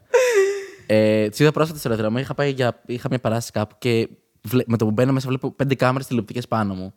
Α, Και για δύο δευτερόλεπτα λέω τα κατάφερα. Τέλεια, τέλεια. το moment, ξέρεις. Ναι, ναι. και τελικά γυρνάω και βλέπω ξέρεις, 30 τύπους με το ίδιο μπλουζάκι και προσπαθώ να καταλάβω τώρα τι γίνεται. Και τελικά εκεί κατάλαβε την επε- η ομάδα της ΑΕΚ, ξέρω εγώ, ε, γιατί δεν ήμουν σίγουρος. Και είναι φουλάβουλο, γιατί ξέρεις, δείχνουν, ε, βγήκαν κάτι ειδήσεις, ξέρω ότι που έφτασε η αποστολή της ΑΕΚ στο αεροδρόμιο και δείχνει ξέρεις τους παίκτες και είναι και εγώ από πίσω. Είσαι κι εσύ. και είναι φουλάβουλο. Τέλεια. ναι, και είμαι χαμένος, κοιτάω δεξιά-αριστερά, είναι αυτό. Σου στέλνανε μετά, ξέρω εγώ, α είδαμε εκεί. γιατί- Ευτυχώς όχι. Αλήθεια. Ναι, ευτυχώς όχι. Ε, οπότε ναι. Λοιπόν, και ε, γενικά εγώ στο podcast κλείνω τι συνεντεύξει μου και τις συζητήσεις μου και ρωτάω τον καλεσμένο να μας πει μια ιστορία που δεν έχει μοιραστεί. Σε πιάνω λίγο ξαπίνεις, το Κάνω ξέρω. 11 χρόνια YouTube, νομίζω ότι έχω κάτι άλλο να πω. Η αλήθεια είναι αυτή δεν το σκέφτηκα. αλλά θα μπορούσε να είναι κάτι από το σχολείο σου στην Ολλανδία ή. Δεν χρειάζεται να είναι η πιο top ιστορία του κόσμου. Αλλά ή ξέρω κάτι με το social outcast ξέρω, που δεν έχεις μοιραστεί, δεν θα ήθελες να μοιραστείς. Δεν, δεν θες να το κάψεις, ας πούμε. Ή θα συνεχίσω να μιλάω μέχρι να σκεφτεί. Ή δεν έχεις κάτι. Oh my god, περίμενε, περίμενε, που δεν έχω μοιραστεί. Ε, μ, Σε πιάνω λίγο εξαπίνεις. Αν δεν έχεις κάτι, δεν χρειάζεται να πιεστείς. κρίμα, δηλαδή, να το κλείσουμε έτσι και να μην σου πω κάποια ιστορία. Θα το κόψω στα μοντάζ και δεν θα φανεί ότι έγινε αυτή η συζήτηση. θα, μείν- θα μείνουμε στην αποστολή τη ΑΕΚ. Έπρεπε να προετοιμάσετε να σκεφτώ καμία. Το σκέφτηκα, ρε, εσύ. αλλά α, εγαγχώθηκα να σου στείλω μήνυμα. Ωραία, λέω. Γιατί σου στείλα και χθες, σου, σου στείλα χθες και σου λέω ισχύει για αύριο και μου λες ναι, κομπλέ. Και μετά από δύο ώρες λέω τώρα να τη ξαναστείλω. Και, α, βασικά σου ξανά στείλω και σου είπα, Μ' αρέσει το podcast σας και πολύ καλή δουλειά. Και μετά λέει τώρα να ξαναστείλω για ιστορία. Και δεν ξέρω. Ναι, έπρεπε να ξαναστείλεις. Εντάξει, δεν πειράζει. Κοίτα, μπορώ να σου πω για την ε, πρώτη φορά που έβαλα το αμάξι στο γκαράζ. Μπορεί να την έχω ξαναπεί, αλλά δεν είμαι σίγουρη. Εγώ το δίπλωμα το έχω τρία χρόνια Α, τώρα. οκ, πολύ πρόσφατα. Ναι, και είμαι 33. Ε, οπότε, πολύ πρόσφατα και είχαμε πάει με τη Φωτεινή, πήγαμε να βάλουμε ρεύμα στο πρώτο μας στούντιο. Και ήταν χαράματα, τύπου 6 ώρα το πρωί και λέω, εντάξει, ποιο πάρκινγκ τώρα, ποιο... δεν τα καταλαβαίνω. Πρώτη φορά, από τις, λίγες, από τις πρώτες φορές που παίρνω το αμάξι. Και πάμε σε ένα γκαράζ, τέλος πάντων, για να το αφήσω και να ασχοληθεί ο, δι- ο τέτοιος. Και ήταν υπόγειο, οπότε κατεβαίνεις, στροφούλα και τέτοια. Όλα καλά. Πάμε, κάνουμε τις δουλειές μας, γυρνάμε, παίρνουμε το αμάξι. Και κάπως δεν ξέρω, δεν ξέρω αν είχαν κι άλλοι το πρόβλημα με τα, γκρα- με τα πάρκινγκ, ας πούμε, τα έτοιμα. Εγώ έχω πα- αντιμετωπίσει πολλές φορές πρόβλημα με τα πάρκινγκ. Ναι. Ειδικά στις αρχές. Τώρα εντάξει, το έχω. Ε, γενικά είμαι καλός οδηγός. Ξέρω, πενεύω τον εαυτό μου, αλλά είμαι καλός οδηγός. Ε, μ, αλλά σε εκείνη τη φάση έπρεπε να πάρω τη στροφή για να ανέβω πάνω. Και έχει μια κολόνα. Όχι. Και δεν ξέρω πώς την πήρα. Μάλλον πολύ κλειστή τη στροφή. Και ο- ακούω ότι κάνω κρακ, ακουμπάω την πόρτα, αλλά από τον πανικό μου λέω γιόλο, απλά πατάω γκάζι και ακούγεται. Όχι. Έτσι και έφυγα. Και έκανα, δεν κοίταξα καν τον άνθρωπο του πάρκινγκ, δεν τον κοίταξα στα μάτια, ντράπηκα τη ζωή Ναι, μου. προφανώς.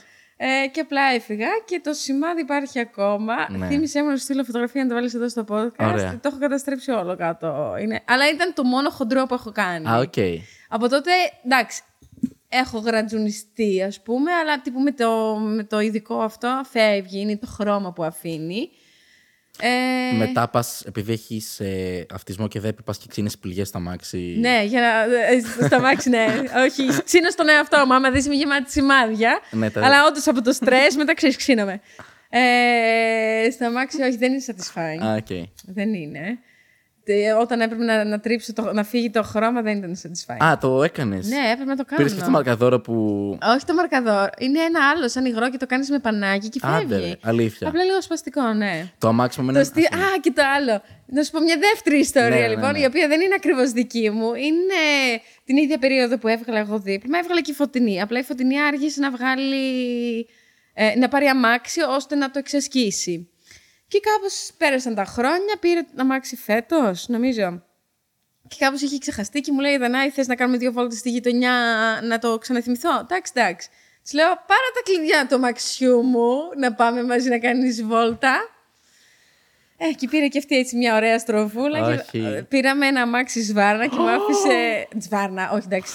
Υπερβάλλω πάρα πολύ. Οκ, Δεν πειράζει. Είδα την αντίδραση, όχι δεν ήταν έτσι. Α, Απλά μου άφησε μια γρατζουνιά στα Οκ. αμάξι και η καημένη είχε αγχωθεί τόσο πολύ. Τώρα τα Έλα. κλάματα. Της λέω όλα καλά, είναι μπογιά, είναι όλα καλά, όλα θα πάνε τέλεια. Και μετά- μετά σβήναμε το, το, το χρώμα. It's okay. Ξέρεις τι, Οκ, καταλαβαίνω κάποιος να στεναχωρηθεί για το αμάξι, αλλά εφόσον δεν έχεις πάθει κάτι στην υγεία σου, όλα καλά. Ε, εγώ είμαι full υπέρμαχος του ότι το αμάξι δεν με νοιάζει καν. Ε, το δικό μου είναι ουράνιο τόξο, legit. Είναι ασημί το αμάξι μου. Ήταν ασημί, τώρα είναι. Έχει όλα τα χρώματα, Ναι, όλα είναι- τα πώς είναι αμάξια. το- ξέρεις Κάνει αυτό- συλλογή, ρε παιδί μου. Ναι, ναι, ναι, ναι. Το πρίσμα, το Dark Side of the Moon που μπαίνει ένα χρώμα Ναι, ναι, ναι, ναι, και ναι, βγαίνει ναι. το Ναι, ουράνιο ναι, ναι. τόξο. Είναι έτσι Μπράβο. ακριβώς το αμάξι μου. Ε, έχω βαρέσει κολονάκια ιστορίες, τα έχω πάρει όλα. Αλλά δεν με νοιάζει. Και πλέον και εγώ θεωρώ ότι εντάξει, ξέρεις, το σημαντικό είναι να κουνιέται το... Ναι, η μηχανή. ναι, ναι, ναι. Τώρα εντάξει, και δεν. χει- Ξέρεις Klein τι, mind. χρειάζεσαι ένα αμάξι για την πόλη που να το κάνεις, να το πετάς, ρε παιδί μου, όπου να είναι. Και μετά χρειάζεσαι και ένα καλό για τα ταξίδια. Να Ναι, πας αυτό έτσι ναι. μια- Αυτό θα ήθελα. Κάποια στιγμή θα το πάρω αυτό το αμάξι. Στο εύχομαι να το πάρεις. Σε ευχαριστώ. Να είσαι καλά. Ε, λοιπόν, με κάλυψες Δανάη. Ήσουν πάρα πολύ καλή. Αλήθεια. Ε, Ναι. δεν έχω μιλήσει και καθόλου. Όχι, εντάξει. Κάνουμε part 2 κάποια στιγμή. Ναι. ναι. Και δεν θα με τραπείς να με στείλει στο Instagram. Δεν θα τρεβώ καθόλου. ε, λοιπόν, επαναλαμβάνω να έτσι μ, ανακεφαλαιώσουμε το τι έχουμε πει. Μην ξεχνάτε εσύ και ο κόσμος. Έχουμε ε, social outcast, ρούχα, τζέρτζελο στο Ναι. link στο bio. Έχεις ένα podcast.